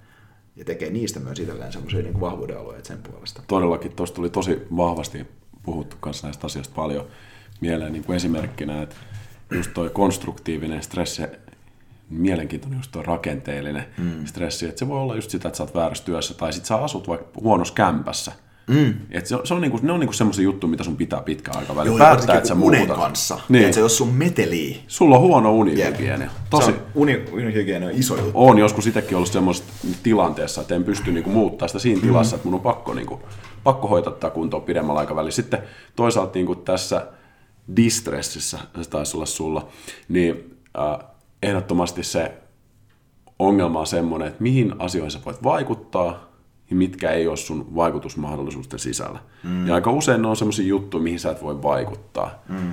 jossain niin kuin lyhyellä aikavälillä. Niin silloin ne vaan pitäisi pystyä sulkemaan vähän ulos. Ja miettiä sitä, käydä läpi oikeasti, pystyykö mä vaikuttaa, mihin mä pystyn, pystyn vaikuttaa, mm. en pysty, okei, sitten mua ei kiinnosta. Jep. Ja sitten... Eikä se, muuta helppoa. Ei, ei todellakaan. Ja sitten se eustressi, niin siitä tulee just mieleen se perinteinen, että aika moni itse saa sen 95 prosenttia aikaan, vaikka siitä tenttiin lukemisesta tai siitä presentaation mm. tekemistä tai muuta, kun se paine tulee. Yep. Ja sitten siihen pitää miettiä vaan se oma strategia, että okei mä tiedän, että mä, mä pystyn tekemään sen tässä ajassa ja sitten tietää sen, että mulla on se oma timeblokki siinä ja mä teen sen kaksi tuntia sitä esitystä ja sitten se on valmis. Kyllä. Ja mun mielestä Eustressi on nimenomaan tuossa niin aikaväliin liittyvissä asioissa on supertehokas työkalu.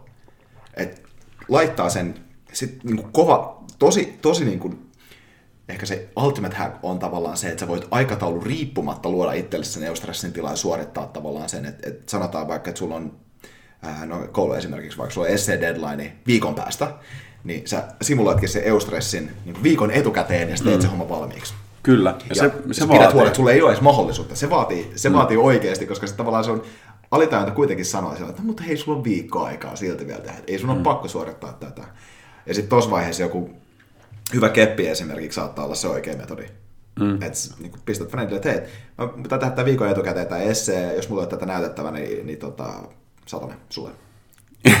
ja loistava. Kun on, kun on niin kuin perinteinen sosiaalinen paine. Yeah. Kyllä se on, niin kuin, se on hyvä ottaa. Ja sitten toisaalta voi niin kuin jakaa niitä, vaikka niin kuin tavoitteiden asettaminen, mistä me on hirveästi puhuttu nyt, mm. niin ensimmäisen just ne strategiat ja tavoitteet. Että nyt kun esimerkiksi tällä hetkellä vuoden loppu lähenee, nyt on törkeä hyvä lähteä miettimään sitä, että missä mä vaihdan mun vuotta, ja missä mä saan itselleni semmoisen workshopin, että minkälaisia tavoitteita mm. pystyy asettamaan itselle seuraavalle vuodelle.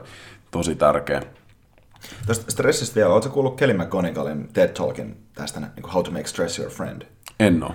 Joo, eikä siis toi, toi oli tota, ähm, Kelly on ähm, psykologi, tutkinut stressiä tosi paljon ja, ja, ja tota, on myös niin kuin, äh, neuvonut potilaita stressihallinnasta paljon. Ja tota, tämä TED Talk on muutama vuotta vanha ja siinä oli mun mielestä tosi hyvä pointti siitä, että ne olisit niin kuin, miettinyt stressiä sillä tavalla, että stressihan on niin meille kehittynyt responssi erilaisiin tilanteisiin, kun meidän pitää toimia tehokkaasti. Just tämä eustressi esimerkiksi, niin kuin se puskee meidät niin kuin äärimmäiseen fokusiin.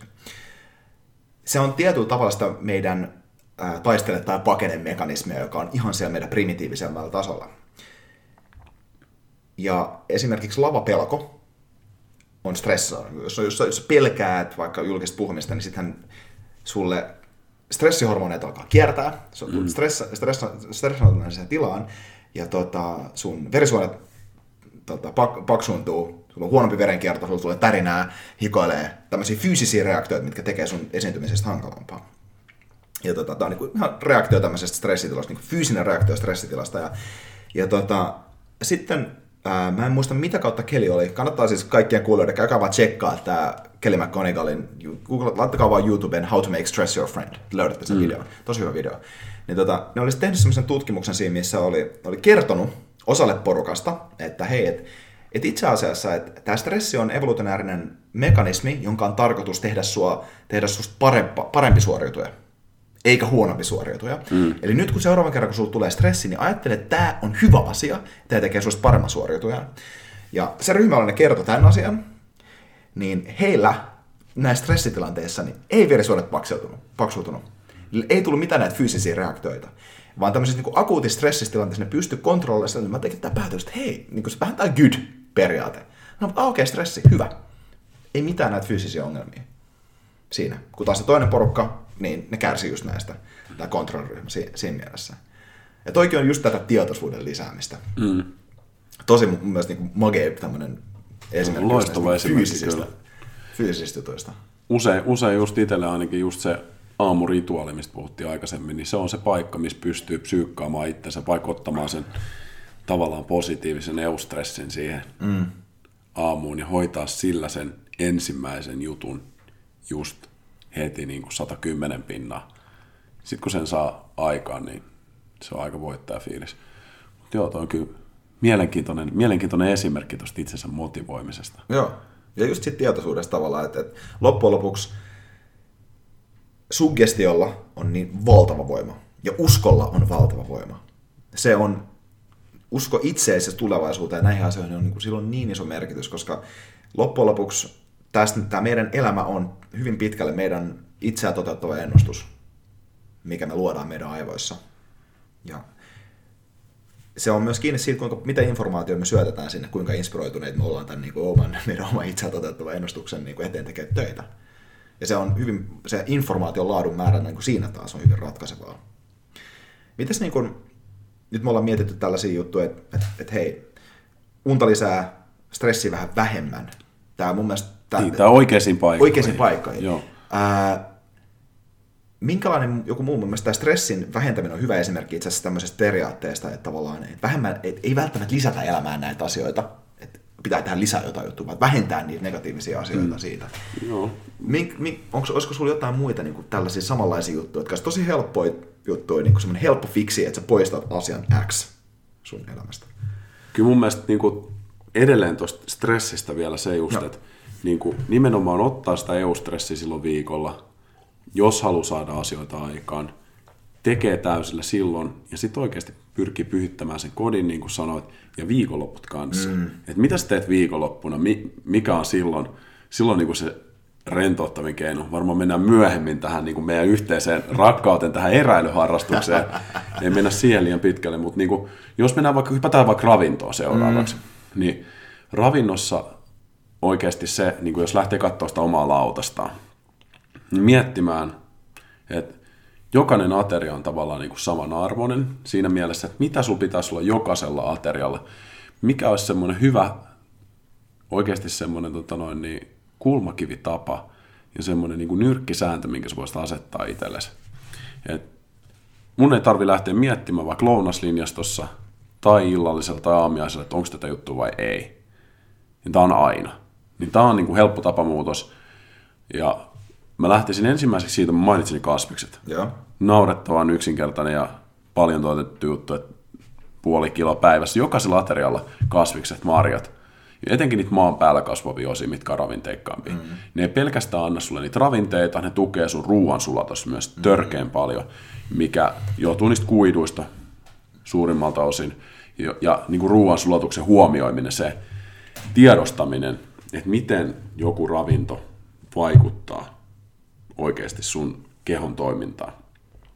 Et sen tiedostaminen, miten, miten, niin kuin, miten se suolisto toimii, niin tätä tutkitaan koko ajan enemmän ja enemmän ja löydetään, löydetään niin kuin bakteerikannan, meidän bakteerikannan merkityksen tärkeys ja Jep. sen niin kuin meidän suoliston toiminnan yhteys, esimerkiksi meidän aivojen ja meidän tunteiden toiminta, niin se on niin kuin aivan suora. Et se, että jos, jos sua pierrettää, jos sulla on vatsa sekaisin, jos sua kivistää vatsa, jos tuntuu, että se, se niin kuin suoraan sanottuna stool is loose, mm. niin tota, se on merkki siitä, että sä oot tehnyt jotain väärin. Aika usein se liittyy siihen ravintoon. Eli niin kuin, ehdottomasti mä niin kuin lähtisin liikkeelle ravinnosta siitä, että mi, mi, onko sulla tällä hetkellä sellainen ravinto, joka on sopivaa sun mm. ruoansulatukselle. Ja tämä kasvikset on vaan tosi helppo häkki siihen, että sitä parantaa. Muita juttuja, mitä siellä voi olla, niin vaikka meillä ei välttämättä ole ruoka-allergioita kovin monella, niin meillä on ruokayliherkkyyksiä hyvin monella. Mm. Ja useampia, yleisimpiä on tästä varmasti niin kuin erilaiset FODMAP-hiilihydraatit ja maitotuotteet, mm. joissa esimerkiksi viljatuotteet on hyvin yleisiä Kyllä. näistä FODMAP-hiilihydraateista. Et niin kuin lähdet selvittää sitä ihan yksinkertaisella eliminaatiodietillä, että okei, okay, mulla on vähän vatsa sekaisin, mitäs mä oon syönyt, jos mä koittaisin ottaa vaikka, tämän, vaikka ne maito- tai viljatuotteet pois, niin mitä se vaikuttaa, jos mä kolme viikkoa syön ilman niitä? Oho, aika moni huomaa sitten vaikka meidän valmennuksessa, että joo, että no nyt mulla on niin kuin kaksi kertaa energisempi olo kuin koskaan aikaisemmin ja paino tippuu ja saan enemmän töitä aikaa ja muuta. Et niin kuin, se on, pienet jutut on iso juttu. On siis toi, on, toi mun toi mitattavuus tuossa on myös tärkeää, että vaikka siis se on vähän, tämä N on yksi metodin käyttäminen sillä, että sä oot oma itsesi, oma koekani, niin, niin, se on tosi tärkeää, että, että sä katot, oikeasti kelaat vähän sitä fiilistä, mikä sulla on. Vaikka merkkaa se ylös, että kuinka hyvältä susta tuntuu näissä näin kuin eri, eri tiloissa. Mä oon itse just niin kuin, mä oon ketogeenisellä dietillä nyt tässä no, pari kuukautta. Sillä tavalla, että mulla on niin hilaritankkaus kerran viikossa tyyliin. Mm. Mulla on mitään syytä mennä tästä pois. Mä en ole ottanut veriarvoja, mitkä, mitkä mua kiinnostaa kyllä tietää. Mm. Ne pitää ottaa, mutta tota, mun yleinen tunne siis, tasapainoisuus, siis ketoisissa mun mielestä siistein juttu on se, että tunteet ei heilahtele yhtään. Siinä on hirveän hyvä balanssi siinä, siinä, siinä mielessä. Ähm, atleettinen performanssi on kaikki ihan, niin kuin, ihan sama, samalla tasolla parempaa kuin, niin kuin muulla dietillä. Ja toi niin kuin yleinen periaate itse asiassa, mistä sä sanoit just tuossa, niin miettii miettii noita asioita niin kuin Safkan suhteen, on se, että et, et, ja tästä me puhuttiin Simon kanssa niin kuin Ambronaitilta tuossa episodissa kolme muistaakseni, että ää, ruuasta niin sä voit ottaa sit maun, kulttuurisidokset, sen palkitsemisaspektin, ää, sen visuaalisen elementin pois, sä voit ottaa siitä sen ää, nautinnon pois, Sä voit ottaa kaikki nämä mahdolliset asiat pois. Sä voit ottaa siitä sen niin kuin mainonnan efektin, sen ähm, li, li, liittymisen johonkin juhlapyhään. Nämä kaikki asiat niin kuin, sisältyy ruokaan. Mutta mut yksi asia, mitä sä et voi ikinä kieltää siitä, on se, että se on polttoainetta. Se on ennen kaikkea polttoainetta. Ja sen pitäisi olla sun lähtökohta kuitenkin. Joo, se pitää maistua hyvältä ei mitään, mitään syytä, miksi se ei voisi olla polttoaine tai maistuu hyvältä. Ja joo, ehdottomasti voi käyttää palkitsemismekanismina. todellakin. Ja joo, sillä on mieletön sosiaalinen aspekti, kun sä syöt yhdessä. Ää, ja on hienoa, että sulla on, on, on ruokaperinteitä. Sen hankkiminen, varsinkin metsästämällä tai itse mm. niin keräämällä, on huikea asia. Ja se on silti aina polttoainetta. Piste. Joo, musta tuntuu, että jotkut ihmiset unohtaa sen, että me ollaan niin kuin käytännössä sellaisia mekanismeja, me ihmiset, että me eletään sillä, että me kulutetaan muita eliöitä. Mm. Oli sitten kasvi tai eläin, niin käytännössä me elättä, eletään tavallaan kierrättämällä elämää. Mm, kyllä. Ja se on se, se, on niin kuin se polttoainementaliteetti, mikä tavallaan jotenkin ehkä, ehkä niin kuin näiden suurimman osan ruokaongelmien ongelma taustalla on myös se, että ei, ei edes niin kuin mietitä tavallaan, että mistä se ruoka tulee. Ollaan niin, kuin niin irtautuneita siitä sen ruoan lähteestä, eikä, eikä välttämättä oikeasti edes tiedetä, mitä mm. syödään. Ei tiedetä, mistä se tulee ja mitä se vaikuttaa meihin varsinkaan. Niin mistä se koostuu. Mm. Et tavallaan niin kuin ei ole mitään, mitään kärryä siitä kokonaiskuvasta. Ja sitten jos oikeasti tietää, että mitä syö, mistä se tulee ja vähän kanssa, että mitä se vaikuttaa muuhun, mm. niin silloin ollaan aika pitkällä. Kyllä. Ja siis tuo trial and error-prosessi on se, mitä sun pitää tehdä. Mm. Ja siis se on, kokeile erilaisia diettejä. Tee se arvio siitä ja, ja kato, mit, mit, siis ihan yksinkertaisin mittametodeilla, just vaaka, vaikka vyötäröympärysmitta, niin käy tosi hyvin. Ja sitten päiväkirja siihen, että kuinka hyvältä, niin kuinka paljon sulla energiaa. Kyllä. Pitää kuitenkin muistaa se, että tässä esimerkiksi eletään kaiken näköisiä ihmiskokeita tällä hetkellä, muun muassa lisäaineiden kanssa. Mm. Toisaalta monet, monet on esimerkiksi vegaaneja. Ne vegaaniudessa on paljon hienoa siinä, että siinä on eettisiä ajatuksia, mitkä on hyviä, mitkä mä allekirjoitan kyllä. Tavallaan tämä tehotuotanto ei ole millään tavalla kannattavaa. Mut sit jos, eikä ympäristöystävällistä. Niin, eikä ympäristöystävällistä. Mutta sitten se, että esimerkiksi kuinka moni on ollut 30 vuotta pelkästään vegaanina. Mm ja miten se toimii, mm. miten se vaikuttaa vaikka sun jälkeläisiin tai niiden jälkeläisiin. Niin, e, to, toki sen, mä en tämä mikään hyökkäys vegaaneen, vegaaneen kohtaan, mutta tota noin, niin, toki niin on monenlaisia juttuja, mitä mietitään tällä hetkellä, koitetaan tällä hetkellä, mistä ei tiedetä pidemmällä aikaa, mitä, mm. mitä se vaikuttaa. Et tämä ketoosi on mielenkiintoinen juttu, mä uskon, että se voi toimia varmasti tietyn tyyppisen. Mm. Sä oot varmasti semmoinen tyyppi, jolle se toimii niin kuin kaikista parhaiten, mutta sitten jos laitat vaikka raskaan olevan naisen ketoosille, niin se on semmoinen tilanne, missä tavallaan niin kuin, ei varmaan ihan hirveästi hyötyä. Tavallaan niin kuin, nimenomaan tämä, niin kuin sanoit, yksilöllisyys ja löydä se, mikä sulle toimii tässä elämäntilanteessa Just. parhaiten. Ja mä uskon, että sen pitäisi olla semmoinen juttu, mikä antaa sulle tässä hetkessä paljon nautintoa, tehoa, hyvää fiilistä, näitä kaikkia aspekteja, missä mainitsit aikaisemmin, sekä niin kuin etenkin pitkällä aikavälillä antaa sulle sitä toimintakykyä Kyllä. ja hyvää sellaista. Ja siis se on just noin, niin kuin, jos mä olisin kilpaurheilija, niin mulla olisi aivan sata varmasti hiilihydraatteja mun dietissä paljon enemmän. Ja mm. niitä nytkin on siellä, mutta ei niin kuin hirveän paljon, kuituu se on tosi paljon sillä lailla. Mutta kun kahdeksan tuntia päivässä teen vaikka monesti liikkuvaa, koska on myyntityötä siinä mukana, mutta teen kuitenkin toimistotyötä, mm. niin mä en tarvitse nopeasti sulavia hiilihydraatteja sinne. Niistä mm. ei ole mulle niin kuin läheskään samalla tavalla hyötyä, kun niistä olisi jollekin toiselle tyypille, joka tekisi esimerkiksi fyysisesti raskaampia, raskaampia duneja. Ja ihmiskeho on super sopeutuva. Se sopeutuu käyttää erilaisia ravinnoaineita, siis se on siinä niin mielettömän ihmeellinen koneisto. Se, mikä on sille optimaalista, on toinen asia. Ja se on loppujen lopuksi se, että, että jälleen kerran meillä on niin paljon tätä vapautta ja aikaa ja mahdollisuuksia tässä meidän yhteiskunnassa tehdä näitä asioita, niin ei ole mitään syytä olla tietämätön. Kyllä, ja se on kyllä tosi tosi tota noin, niin hyvä pointti, että periaatteessa jos miettii vaikka tätä ruokavalion löytämistä, niin joku voi miettiä, että okei, toi kuulostaa nyt niin kuin hifistelylle ja niin vaikealle jutulle, mm. että mä en oikeastaan, ei tämä nyt ole mulle se juttu, vaikka, vaikka tavallaan se olisi tässä nyt hierarkiassa, olisi käynyt tämä stressi ja unen läpi, mitkä puhuttiin aikaisemmin tärkeäksi, niin kyllä se loppujen lopuksi mahdollistaa kuitenkin sulle niin paljon enemmän nautintoa sun elämässä. Sä pystyt toimimaan optimaalisemmin siinä sun omassa kehossa. Et se on ehdottomasti semmoinen juttu, mikä vaikka se ei välttämättä kiinnostaisi ihan hirveästi, niin, niin kuin puhuttiin, se on polttoaine. Jos se polttoaine toimii optimaalisesti sun koneessa, niin silloin kannattaa ehdottomasti lähteä, lähteä häkkäämään tätä. Kyllä. Ei, siis, ei se vaadi mitään muuta kuin sen, että kokeilet pari viikkoa yhdellä tyylillä, mittaat, kokeilet pari viikkoa toisella tyylillä, mittaa, tai kuukauden vaikka yhdellä tyylillä, yhden toisen tyylillä sillä tavalla. Se on loppujen lopuksi, loppujen lopuksi tosi helppoa. Ja tavallaan meillä on, meillä on niin paljon mahdollisuuksia täällä näin. Me saadaan lähes kaikki ravintoaineet, mitä me halutaan. Siis ihan huikeeta oikeasti, miten tämä vallankumous tavallaan, mitä on tullut puhtaammissa ravintoaineissa.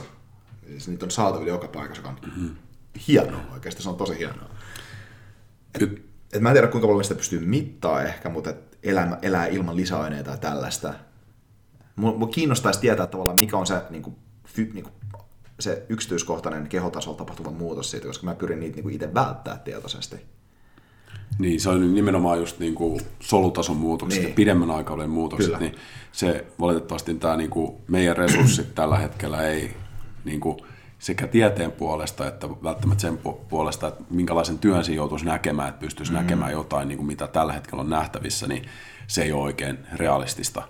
Mutta sitten toisaalta, ää, miten sitten esimerkiksi, jos on tosi prosessoitu kamaa silleen huonolla tavalla prosessoitu, mm. että esimerkiksi jos mä pilkon jonkun tomaatin tuossa noin ja kuumennan sen, tein tomaattikeittoa, niin se on esimerkiksi paljon paremmin mä saan siitä antioksidantteja kuin mitä mä saisin pelkästään syötyneen. Se olisi niin kuin hyvä prosessointi niin, mulle. Mutta sitten kun sinne heitetään kymmenen lisäainetta ja sitä iskukuumennetaan ja pastoroidaan ja muuta, ja jota, jotain ruoka-ainetta.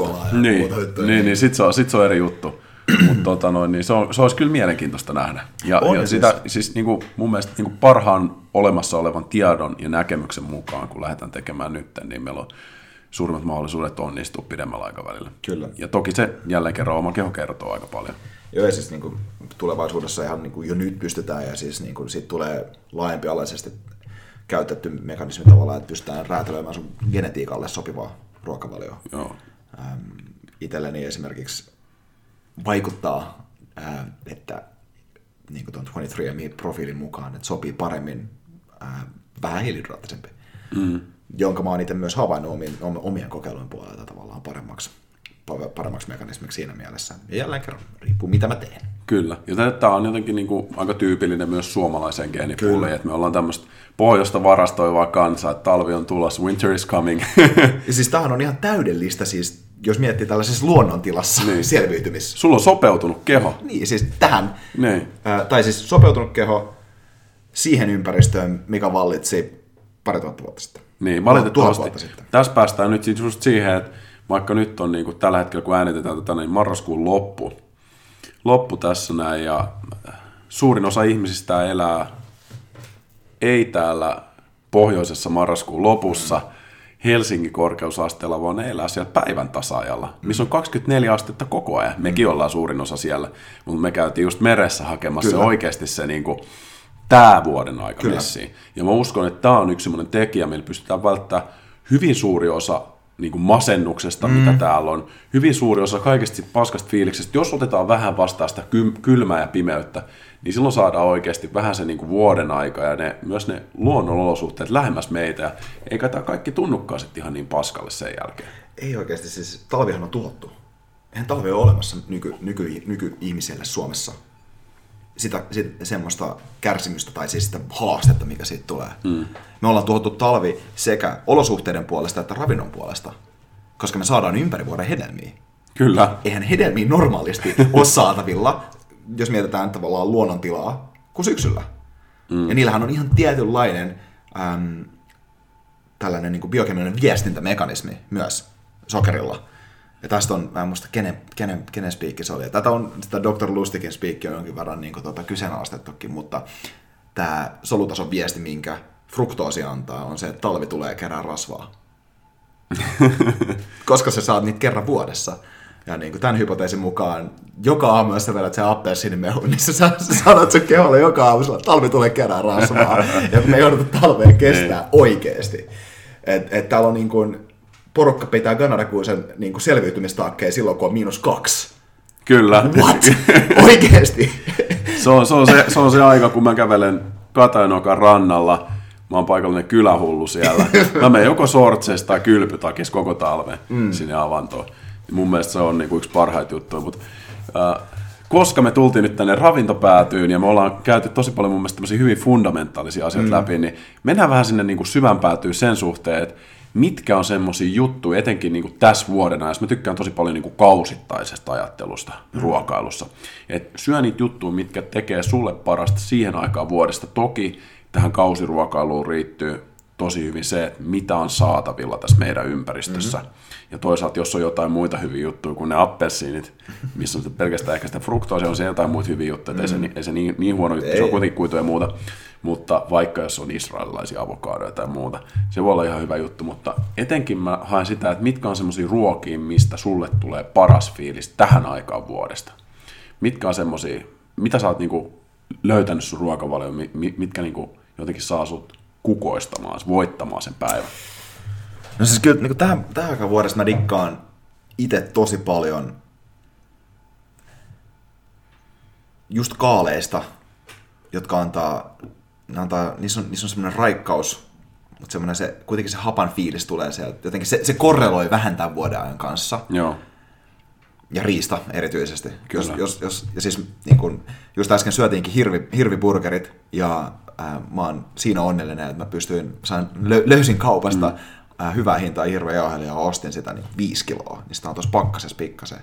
Mutta mä sanoisin, että et, laadukas eläinproteiini ja kaali on mulle se tämän vuoden ajan kombo ollut tässä tosi vahvasti. Avokadot kanssa, kylläkin. Ja, ja sit, hmm, mitäkään mä sanoisin vielä. Ehkä, ehkä myös, no mä oon nyt, kun, nyt, nyt mä oon vähän testannut tätä chili-hommaa. Se on ollut kanssa aika jees sillä että sit on, sit se on tuonut semmoista pientä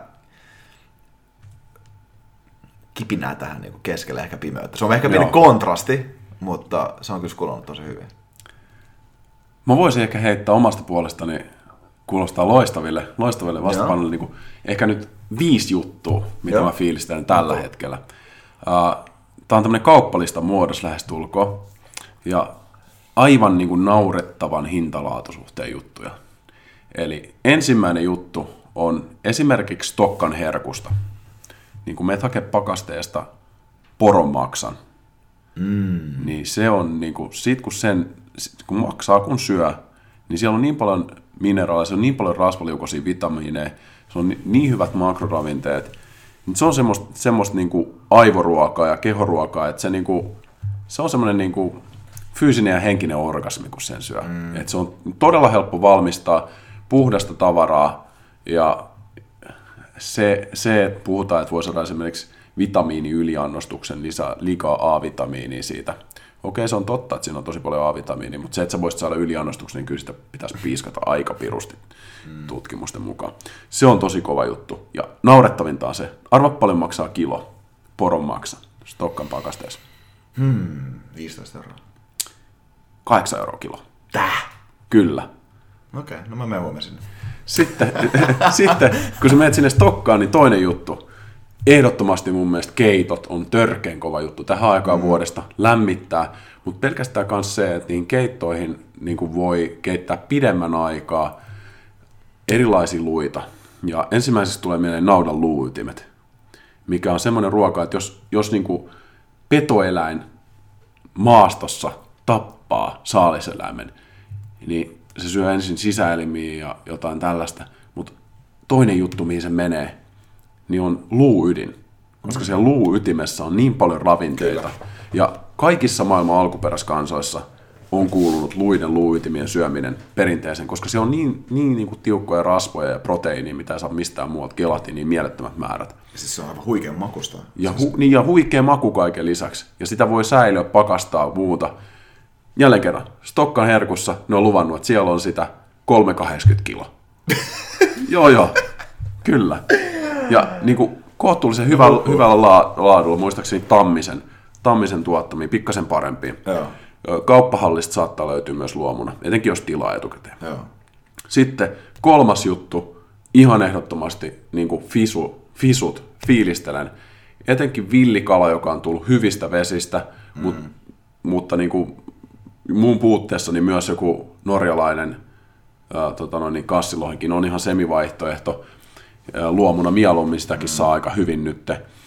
Ja etenkin itse fisustettuna totta kai paras, paras mutta tota, siitä kun ottaa, ottaa ne fileet kokonaiskalasta ja mielellään tietenkin itse, mm. mutta jos ei, niin jos tulee tiskistä, niin hakee sieltä, keittää keiton.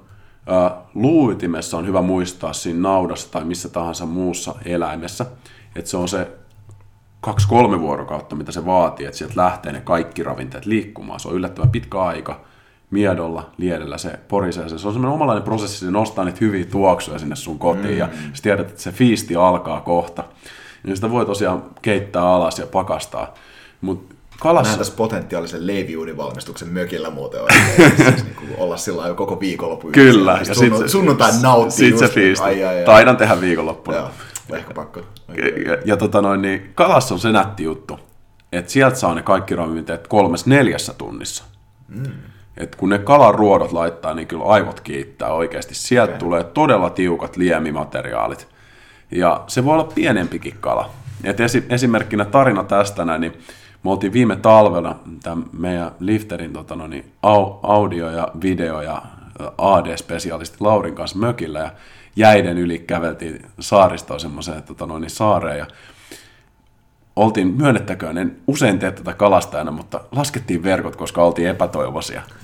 Ja saatiin kaksi isoa kiiskeä. Me mietittiin, juhlasaalis, juhlasaalis, kaksi isoa kiiskeä ja näillä on vielä mätiä. Ja keitettiin kolme tuntia niitä kiiskiä. Ja meillä oli biodynaamisia juureksi haettu Maiviikin tilalta.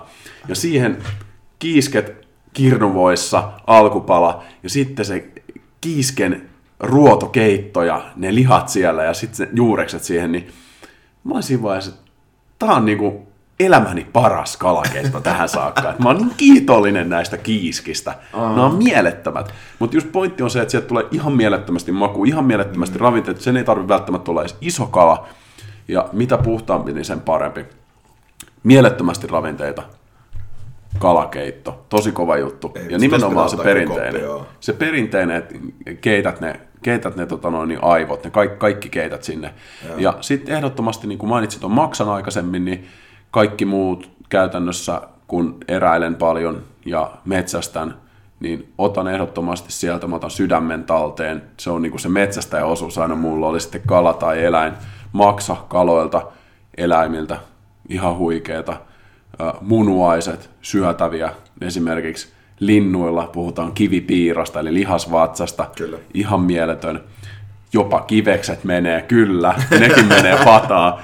Ja sitten toisaalta niin kuin, siitä niin kuin käytetään ihan kaikki, että sitä niin kuin, kun esimerkiksi metsästetään tai kalastetaan omaa saalista, niin moni miettii, että siinä on kyse tappamisesta ja sitä ei kunnioiteta sitä eläintä ja muuta, niin mulle on kyse siitä, että mä arvostan sitä niin kuin loppuun asti ja kiitän sitä. Joo. Ja moni ei tiedä sitä, että suuri osa niin kuin metsä, metsästäjistä esimerkiksi niin kuin lausuu pienen rukouksen sille eläimelle sen jälkeen, kun ne on hakenut se. Eli niin kuin, se kunnioitus verrattuna siihen, mikä kunnioitus on semmoista eläintä kohtaan, kun sä käyt tuolta S-Marketin tota noin, niin pakastealtaasta tai jostain kylmäaltaasta hakemassa jonkun broilerifile, joka on tullut jostain, ties mistä, mm. jostain elämästä, joka on elänyt semmoisen elämän, mikä ei muistuttaisi oikeasti sitä niin kuin sen lain alkuperää millään tavalla. Kyllä. Ja sitten vaan vetää sen naamaa. Niin sitten silleen sen jälkeen tulee sanoa mulle, että se on täysin epäeettistä, mitä mä teen. Mm. Niin se on niin kuin aika iso kontrasti. Kyllä, ja siis me ollaan tässä ihan samaa mieltä. Ja niin kuin siis toi, toi, jotenkin siis mä, siinä, siinä vaiheessa, siis riista on vielä vähän eri asia kuin kala. Ja mun frendi, joka metsästi niin kuin aikaisemmin, niin kuin niin sanoi mulle sillä että, että, että, että, Jesse, että sä, et, sä et tiedä sitä eroa. Että, että, että joo, sä oot tappanut, sä oot tappanut kaloja ja sä oot kalastanut. Mutta siinä on ihan fundamentaali ero, kun sä meet sinne eläimelle, minkä sä oot ampunut, koska se on lämmin. Ja siinä on karvanen niin, peite päällä. Siis se on kuin koskisi koiraa. Kyllä. Ja siis se on, se on tietyllä tavalla semmoinen shokki siinä fiiliksessä, ekaa kertaa varsinkin. Mutta se kiitollisuuden tunne on jotenkin mun mielestä valtava. Että et se eläin on antanut Kyllä. sulle kaiken, kaiken. Ja tavallaan sä oot saanut sen siihen. Ja by the way, tuossa on semmoinen juttu, että, että jos joku sanoo, että, että eläinten pitäisi antaa kuolla luonnollinen kuolema, että se on, niin kuin, se on eettisempää, niin mä sanon, että jos sä, kysyt, jos, jos sä voisit kysyä näitä eläimiltä, että kumman ne ottaisi sen, että, että haulit menee niille läpi, vai sen, että joku susi syö ne perse edellä. Ja musta tuntuu, että on haulit joka kerta. Kyllä. et, et oikeasti kuolema luonnossa ei ole ikinä mukavaa. Ei koskaan. Mukavin kuolema, minkä eläin voi kokea luonnossa, on se, että ihminen tappaa sen. Mm. Se on vaan, luonto on tämmöinen paikka, se on superbrutaali paikka. Ja loppujen lopuksi, jos mietit tuota, niin eettisyyttä jonkun metsästämisen suhteen, niin ensinnäkin metsästäjät maksaa jatkuvasti siitä, että Suomen luonto ylläpidetään. Ne investoi sen joka vuosi. Kyllä. Ne, ne, ne oikeasti maksaa. Kuinka moni tavallaan voi sanoa, että ne maksaa joka vuosi rahaa silleen, että Suomen luontoa ylläpidetään. Se on metsästysmaksu, siihen se menee. Ja loppujen lopuksi sekin, että, että vaikka jos, jos tästä vetää oikein pitkän argumentin, ja tästä on puhuttu muun muassa Joe Rogan Experience monta kertaa, että, se, että jos sä käyt ostamassa jotain viljatuotteita, niin niiden peltojen, eteen, niiden peltojen eteen on jouduttu raivaa metsää. Ja joka kerta, kun se puimuri painaa läpi sen, se vetää sieltä niin pieneliöitä, se tuhoaa kymmeniä hiiriä ja muita eläimiä saattaa olla jonnekin pienen peurojen vasoita tällaisia kanssa mennä, mennä sinne putkeen. Ja, ja tota, ei se täysin viatonta ole. Ei. Jos miettii eläimen kuolemaa, mutta tavallaan toi on se asia, että onko tuossa niin pakko miettiä, koska toi on luonnollisin asia. Hyvä pointti. Luonnollisen asian maailmassa on se, että eläin Kyllä. kuolee. Ja loppujen lopuksi Ja, miet- ja toinen eläin syö sen. mitä sille on tehty sille ympäristölle, Nimenomaan. mitä sille maalle on tehty, paljon sitä on myrkytetty, kuinka luonnottomasti sitä, niin kuin, Jep. jos mietitään niin kuin oikeasti evoluutiohistoriaa, tätä niin kuin oikeasti mitä tämä maa mm. on, niin miten sitä kylvetään joka vuosi, No, niin nimenomaan. miten se vaikuttaa. Ja siis ja to, tosiaan se on se, että, että me ei voida löytää optimaalista ratkaisua tähän siihen, sen, sen takia, koska meillä on niin paljon ihmisiä täällä. Siis niin kuin tavallaan, tai siis me voidaan löytää, mun mielestä ehdottomasti meidän pitää löytää, mutta että näitä tavallaan häviäjiä tuossa tulee ole aina. Ja siis se on ihan vaan näin iso ihmismassa on fakta, että meidän pitää pystyä löytämään järkeviä, kestäviä viljelytapoja ja todennäköisesti eläinproteiinin puolesta se paras ratkaisu on noin kalapussit. Koska toi nautakarja ei puske aika paljon noita tota, niin kuin hiiltä tuonne kuitenkin ilmakehään mm. Kyllä, sen suhteen. kyllä. Jotenkin, jotenkin tässä nyt kuitenkin haluan halu vielä äh, sukeltaa tähän eräilyn teemaan pikkasen. Todellakin. Ja jotenkin tämä on semmoinen aihe, mikä puhuttelee mua tosi paljon. Ja se, se nimenomaan, että se, se niin kuin, kuinka monella tasolla se on elämys mulle ihmisenä, kun mä käyn hakemassa sen mun oman ruuan sieltä. Mm. Ja just toi puhuttiin tosi paljon siitä, että mitä se merkitsee, että kuinka paljon sitä arvostaa. Niin siitä just pointtina se, että kuinka moni, joka on itse kalastanut kalan tai hakenut metsästä jonkun eläimen, niin miten pahalle se tuntuisi heittää pois se ruoka. Mm. Kuinka, kuinka niin kuin viimeisen asti sä käytät sen kaiken, mm. verrattuna siihen, että sä voit heittää ihan mitä tahansa tavallaan menemään, ja sit se ei tunnu juuri missään, kun sä oot ostanut sen kaupasta, tämä oli vaan rahan kautta. Mm. Mutta mä oon niin vienyt tästä jonkun hengen, että mä, niin kuin, mä oon varma, että mä kunnioitan loppuun asti. Kyllä. Niin kuin tarinatasolla pitää jakaa kuitenkin, ehkä äijätkin halusi jonkun pienen, pienen niin kuin kalastus- tai metsästyskokemuksen. Anna tulla. Mutta tota, ensimmäinen semmoinen niin kunnon lintu, minkä mä metsästin, niin oli tuo Meltauksen alueella Ilkka Kauppisen vieraana Arctic Warriorsin, tämmöinen mielenkiintoinen suomalainen firma, erittäin innovatiivisia tuotteita tekee Lapin luonnossa. No, Sillä pitää heittää tämä intro tähän eka, että ne viljelee ää, yrttejä Lapissa. He ei pelkästään viljele, vaan ottaa villiyrttejä Lapista, mitkä on Lapissa, kun on, puhutaan adaptogeeneistä, esimerkiksi nokkosesta tai ruusujuuresta mm-hmm. etenkin, ja vaikka, vaikka puhutaan vuohenputkesta ja muusta, mitkä on siellä niiden ympäristöjen oloista johtuen voimakkaampia kuin ne on, voisi olla etelässä. Et, et, esimerkiksi etelässä ne ei pysty vaikka lisääntymään. Ja adaptogeenit on tämmöisiä niin kuin oloihin mukautuvia kasveja, jotka sitten pystyy tavallaan ihmisen elimistöön pystytään myös käyttämään näitä samoja ominaisuuksia. Esimerkiksi me pystytään mukautumaan stressiin niiden avulla. Mutta Ilkan, Ilkan vieraana oltiin sitten metsästämässä tämmöisessä su- superfood skene miitissä, Finland Superfood skene miitti unofficial, mikä me järjestää joka syksy. Ja Syvällä kaninkolassa. Joo, tämä oli pari vuotta sitten ja oltiin siellä sitten ja semmoisella kaivoslammella, pienellä lammella oltiin ja tuli mun vuoro käydä ensimmäisen siellä lammella ja mä en ollut siinä vaiheessa vielä päässyt metsästykseen sisään niin paljon ja ää, haulikko oli kädessä ja kivääri selässä ja sitten lähdin katsomaan, että olisiko se sorsi siellä lammella. Ja pikkuhiljaa semmoisessa pienessä ropisevassa tihkusateessa hiivin sinne noin jossain 10 asteen lämpötilassa. Ja tavallaan niin kuin se fiilis, kun sä lähet sinne metsään, niin sun pitää tajuta, että se eläin, jota sä haet sieltä, niin silloin parempi näkö kuin sulla, mm. sillä on parempi kuulo kuin sulla.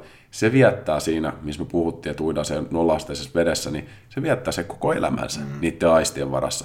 Et se on niin kuin aika fiksu siinä mielessä, mm. että sun pitää käyttää sitä sun aivoja, sun pitää oikeasti käyttää niitä aisteja, mitä sulla on niin kuin 110 prosenttia joka hetken, kun sä oot siellä. Niin se kertoo jotain siitä, kuinka absoluuttinen kokemus se on lähteä tekemään sitä. Ja käytännössä sit mä lähdin kävelemään ja mä huomasin, että pikkulinnut alkaa pikkasen visertämään mun vieressä. Ja no okei, pikkulinnut visertää. Nyt mä alan näkee toi lammen tuossa mun vieressä, semmoinen pieni, ehkä 100 kertaa 200 metriä lampi, siellä on joutsen pariskunta. Ne kuulee ne pikkulinnut, vaikka mä oon ihan niin kuin maastoutuneena siellä. Ne rupeaa vähän tulee levottomiksi. Ja sitten mä katsoin, että siellä on tilkkä. Näin kiikarilla. Telkkä on keskellä. Telkkä on nyt riistaeläin mulle. Mm. Se on keskellä tuota järveä. Ja joutsenet kuitenkin käy levattomaksi, lähtee lentää ja sitten se tel- telkkä lentää toiseen päästä järveä ja menee kaisloihin piiloon. Mä menen etsiä siellä sateessa pyöriä ja etin sitä telkkää ja ei hemmetti, että ei, ei löydy, että se on jossain sekaisloissa, että niitä ei sitten mm. löydä, kun ei löydä ja sitten tuun takaisin siihen lammelle uudestaan, kun on käynyt kiertämässä toisen lammeen ja huomaa, että siellä se on keskellä sitä järveä se telkkä ja siinä joskus aikaisemmin tota noin, niin Intissä on ollut Rukin ampumamestaruuskilpailuissa ja ollaan voitettu kultaa siellä. Nice. Et niin kuin kovat, kovat tota noin, niin luotot tähän omaan kiväärikykyyn ja sitten pääsin siinä tetsaamaan lähemmäs ja jostain noin 150 metristä ampumaan sitten kiväärillä semmoiselta pehmeältä tuelta sitä telkkää ja ilkkasin sitten neuvomassa ja sitten tota noin, niin pitkää hengitystä ja pidätystä ja puristava laukaus ja telkkä lähtee lentoon, ei osu, ei osu, liian vaikea paikka. Ja se lentää toiseen päähän, se on semmoinen niin kuin uumuotoinen järvi. Joo. Ilkka toteaa tässä kokeneella metsämiehenä mun vieressä, että se on kuule semmoinen juttu, että tässä on yksi mahdollisuus vielä yrittää, että mä lähden kävelemään nyt tätä järven reunaa tuonne telkkää päin, ja sä menet nyt tuon keskelle puun alle ilmasuojaa, ja jos käy niin hyvä tuuri, kun voi käydä, niin se telkkä lentää niin kuin sua päin. Mm. Että se tulee sieltä. Ja sitten mä oon silleen, että no, sä oot metsästänyt kymmenen vuosia, tämä on erittäin hyvä kuulla suunnitelma, että mennään tämän mukaan, mennään tämän mukaan. Ja mä menen sitten sen haalinkon kanssa keskelle sitä järveä, ja Ilkka lähtee kävelemään sinne. Ja niinkin naurettavaa, että se lähtee saman tien sitten, aikaisemmin kuin mä oletan, se telkkä lentoo sitten sieltä. Mm. Ja mä katsoin, että nyt se lentää suoraan poispäin musta, että vitsi se menee ohi. Sitten se lähtee pikkusen kaartumaan sinne mua päin. Se kaartuu, se tulee hirveät vauhti, telkkä on koko sukelta ja se on tosi nopea lentämään. Se lentää joku 40 kilsaa tunnissa siinä. Mä katsoin, että sieltä se tulee, mä nostan aseen poskelle, tähtään, otan keskelle jyvää telkän ja puristava laukaus. Ja sitten toteaa, tästä ollaan puhuttu koko päivä. Ohi, ei ennakkoa. Ja sitten siinä puolentoista sekunnin aikana mä tajun sen, että eteen puolitoista metriä. Jep. Ja samalla käsittämättömän nopeasti ja harkitusti flow-tilassa, monta puolitoista metriä eteen, paino liipasinta, telkkä tippuu kuin mä- märkä rätti keskelle sitä suojärveä.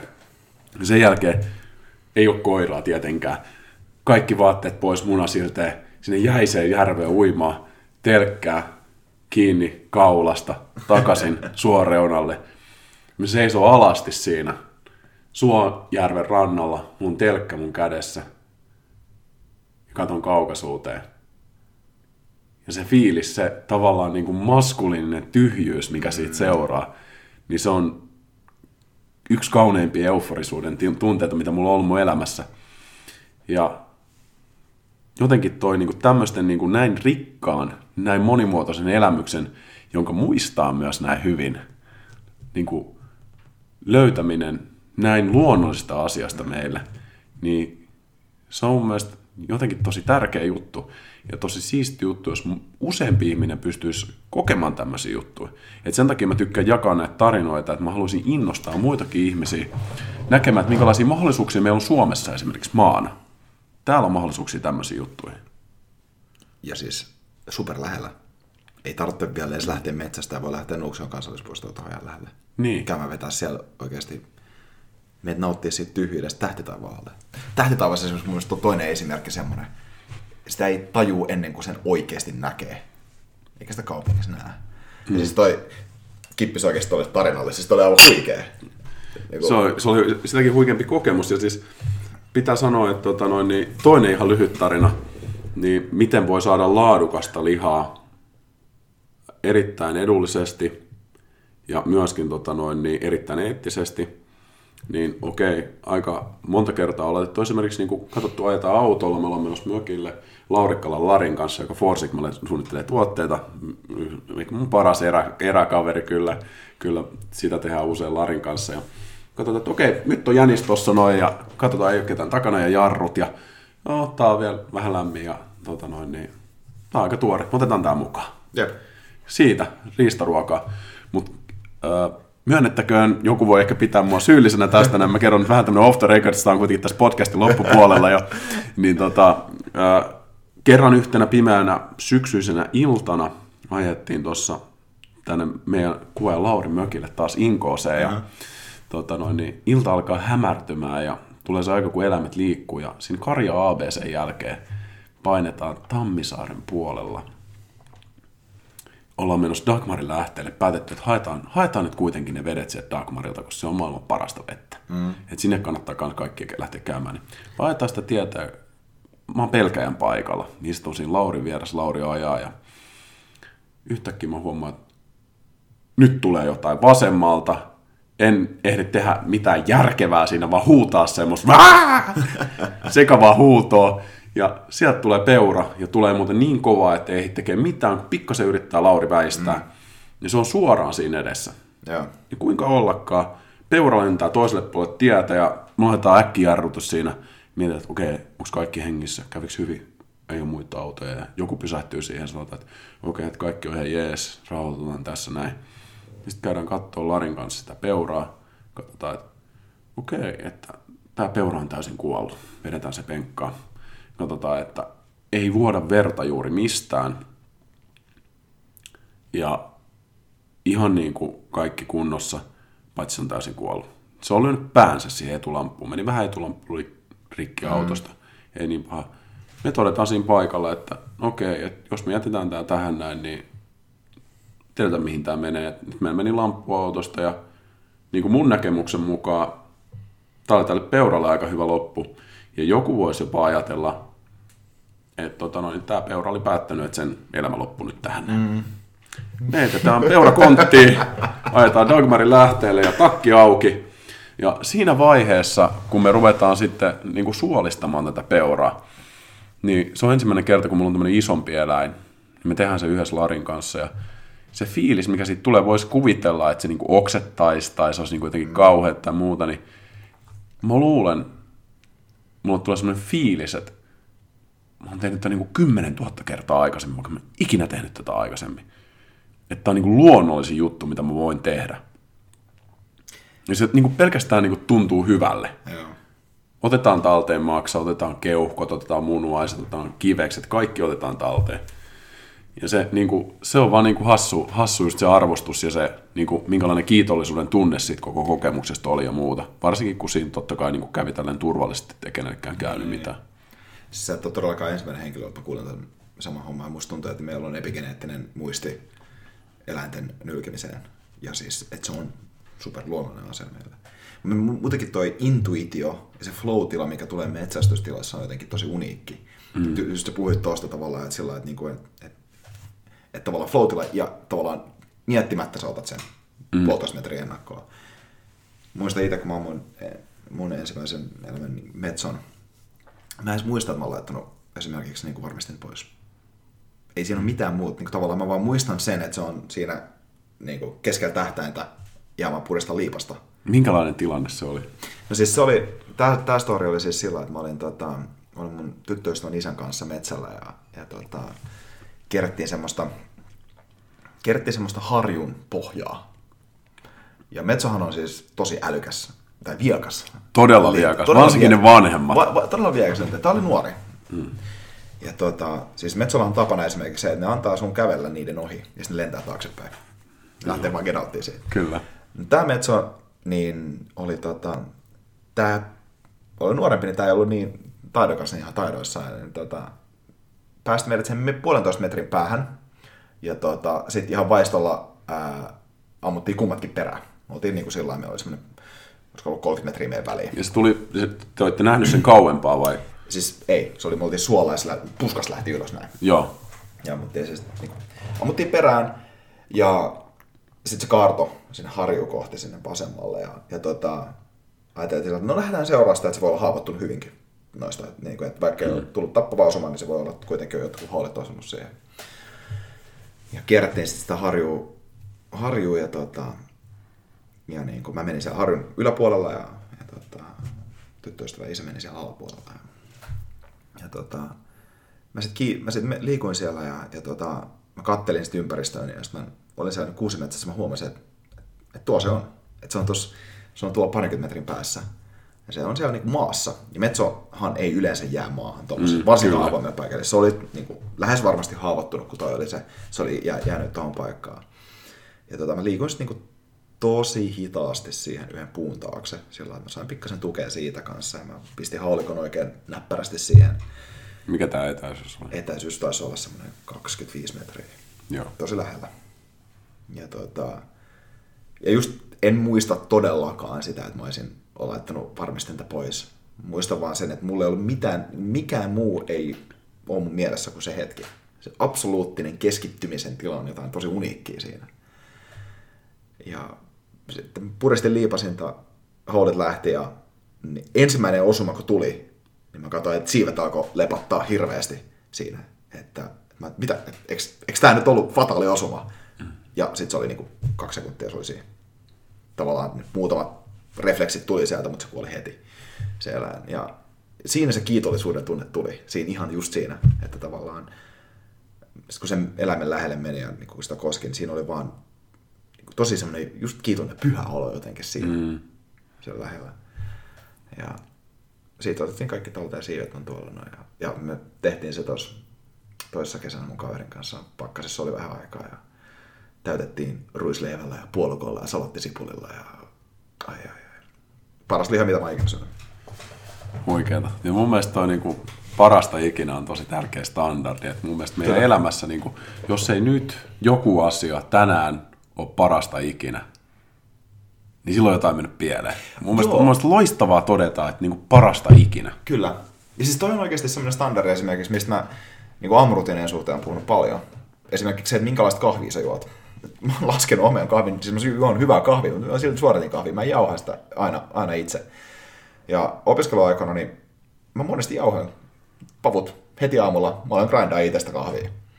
Ja siis se, kun se on tehty, siinä on se käsi, käsityö, minkä sä teet, sen työn, minkä sä teet mm. sen kahvin eteen. Sitten teet sen aeropressilla itse, se on vaan parasta mahdollista kahvia. Ja siis paras mahdollinen kahvi oikeasti, kuppihinta silti. Jos sä ostat parhaita papuja, mitä sä saat stadista, niin siis sä maksat 10 pussi, 250 grammaa. Kuppihinta on silti naurettavan pieni. Siis se on niin kuin verrattuna siihen, mitä sä maksat kahvilassa tai jossain huoltoasemalla sille niin kuin kauhealle juhlamakalle. Mm. Ja siis se on niin kuin silti tosi halpaa. Niin, jos sä investoit tohon noin ja teet sen elämyksen, niin siis se kahvi on vaan niin hyvä. Se on sitä parasta. Ja tavallaan se, että, että jos sun aamiaisen standardi on tosi kova, niin se on jälleen kerran erinomainen alkupäivälle. Kyllä. Että niin kuin toskin, monesti just loistava kuppi kahvia. Sitten mä, siihen aikaan mulla oli vähän tämmöinen slow carb dietti, niin mä tein yleensä siihen niin kuin luomupapuja, pikkasen siihen srirachaa ympärille ja sipulia ja, ja tota, pari sivua, pari luomu kananmunaa ja pari sivua luomupekonia tai porsavatsaa niin kuin oikein tavallaan tuolla kombinaatiolla smaalata mun päivää. Ja mm. mikä se, se oli parasta ikinä siis, joka aamu. Se oli parasta ikinä joka aamu. ja tavallaan se, mä en kyllästynyt niin kuin, tavallaan siihen ateriaan sillä lailla. Se oli tosi, tosi niin kuin, deep merkitys siitä. Mun mielestä tohon, niin kuin, nämä kokemukset tavallaan, nämä on sitä hyvinvointia. Nämä on sitä, nämä on sitä juttua, että, että sä tuot ja sä haastat ittees näille alueille ja sä viet, viet itse sille niin kuin, joo, epämukavuusalueelle, mutta tavallaan kun ei toi ole epämukavaa tuolla metsässä olo. Mm. Siis joo, se voi olla hankalaa, se voi olla vaikeaa. Ja siis totta kai se on epämukavaa siinä vaiheessa, kun on, on märkä ja kylmä ja väsynyt ja sillä Ja kuitenkin mä lähtisin heti uudestaan. Kyllä. Se on jotenkin, nimenomaan kyse on siitä, että rakennat itselle semmoista mindsettiä, että lähet tunnistamaan niitä mahdollisuuksia, missä sä voit rakentaa itsellesi parempaa elämää. Mm. Niin lähdet luomaan niitä pieniä strategioita, että mitkä on sulle tärkeimpiä pitkällä aikavälillä ja mikä on ensimmäinen tärkein asia, joka mahdollistaa ne muut asiat tekee niistä helpompia, mm. jotta sä voit tehdä itsellesi paremman elämän tuntuu jotenkin, että on ollut eeppinen, eeppinen keskustelu tässä näin ja meidän pitää palata varmaan seuraavassa podcastissa Meidän takaisin. pitää, meidän pitää lataa vähän, la, lataa vähän tuota tarinoita lisää ja tuota, ehdottomasti tulla tähän uudestaan. Ja on tulossa juhlavuosi, joten tuota, jotain, jotain eeppistä pitää keksiä Kyllä, siihenkin. Niin kyllä, juhlavuosi. Su- suomalaisten inspiroimiseksi päämenoksi. Ehdottomasti. haluan- Mä haluan jonkinlaisen tällaisen, miten me voidaan tätä juhla, juhlavuotta kunnioittaa eri teoilla, niin siihen pitää kyllä keksiä lisää. Mutta hei, Jukka, mä kiitän sua tosi paljon, että tulit vieraaksi tänne näin, ja kiitos näistä kaikista loistavista tarinoista ja siis noista safkavinkkeistä. Siis mun pitää itse kuunnella uudestaan nyt, mä tiedän, niinku, mä tiedän tasatarkkaan, mitä kaikkea mä lähden metskaan sieltä herkusta, koska siis tuossa on niinku tosi paljon kamaa. Meidän pitää mennä myös niinku detaljoidummin tähän näihin niinku eri aiheisiin kiinni tässä näin. Ehdottomasti tuntuu, että päästiin semmoiseen flow että jäi puolet siitä mun Safkafinkki-listasta antamatta, mutta kiitos tosi paljon.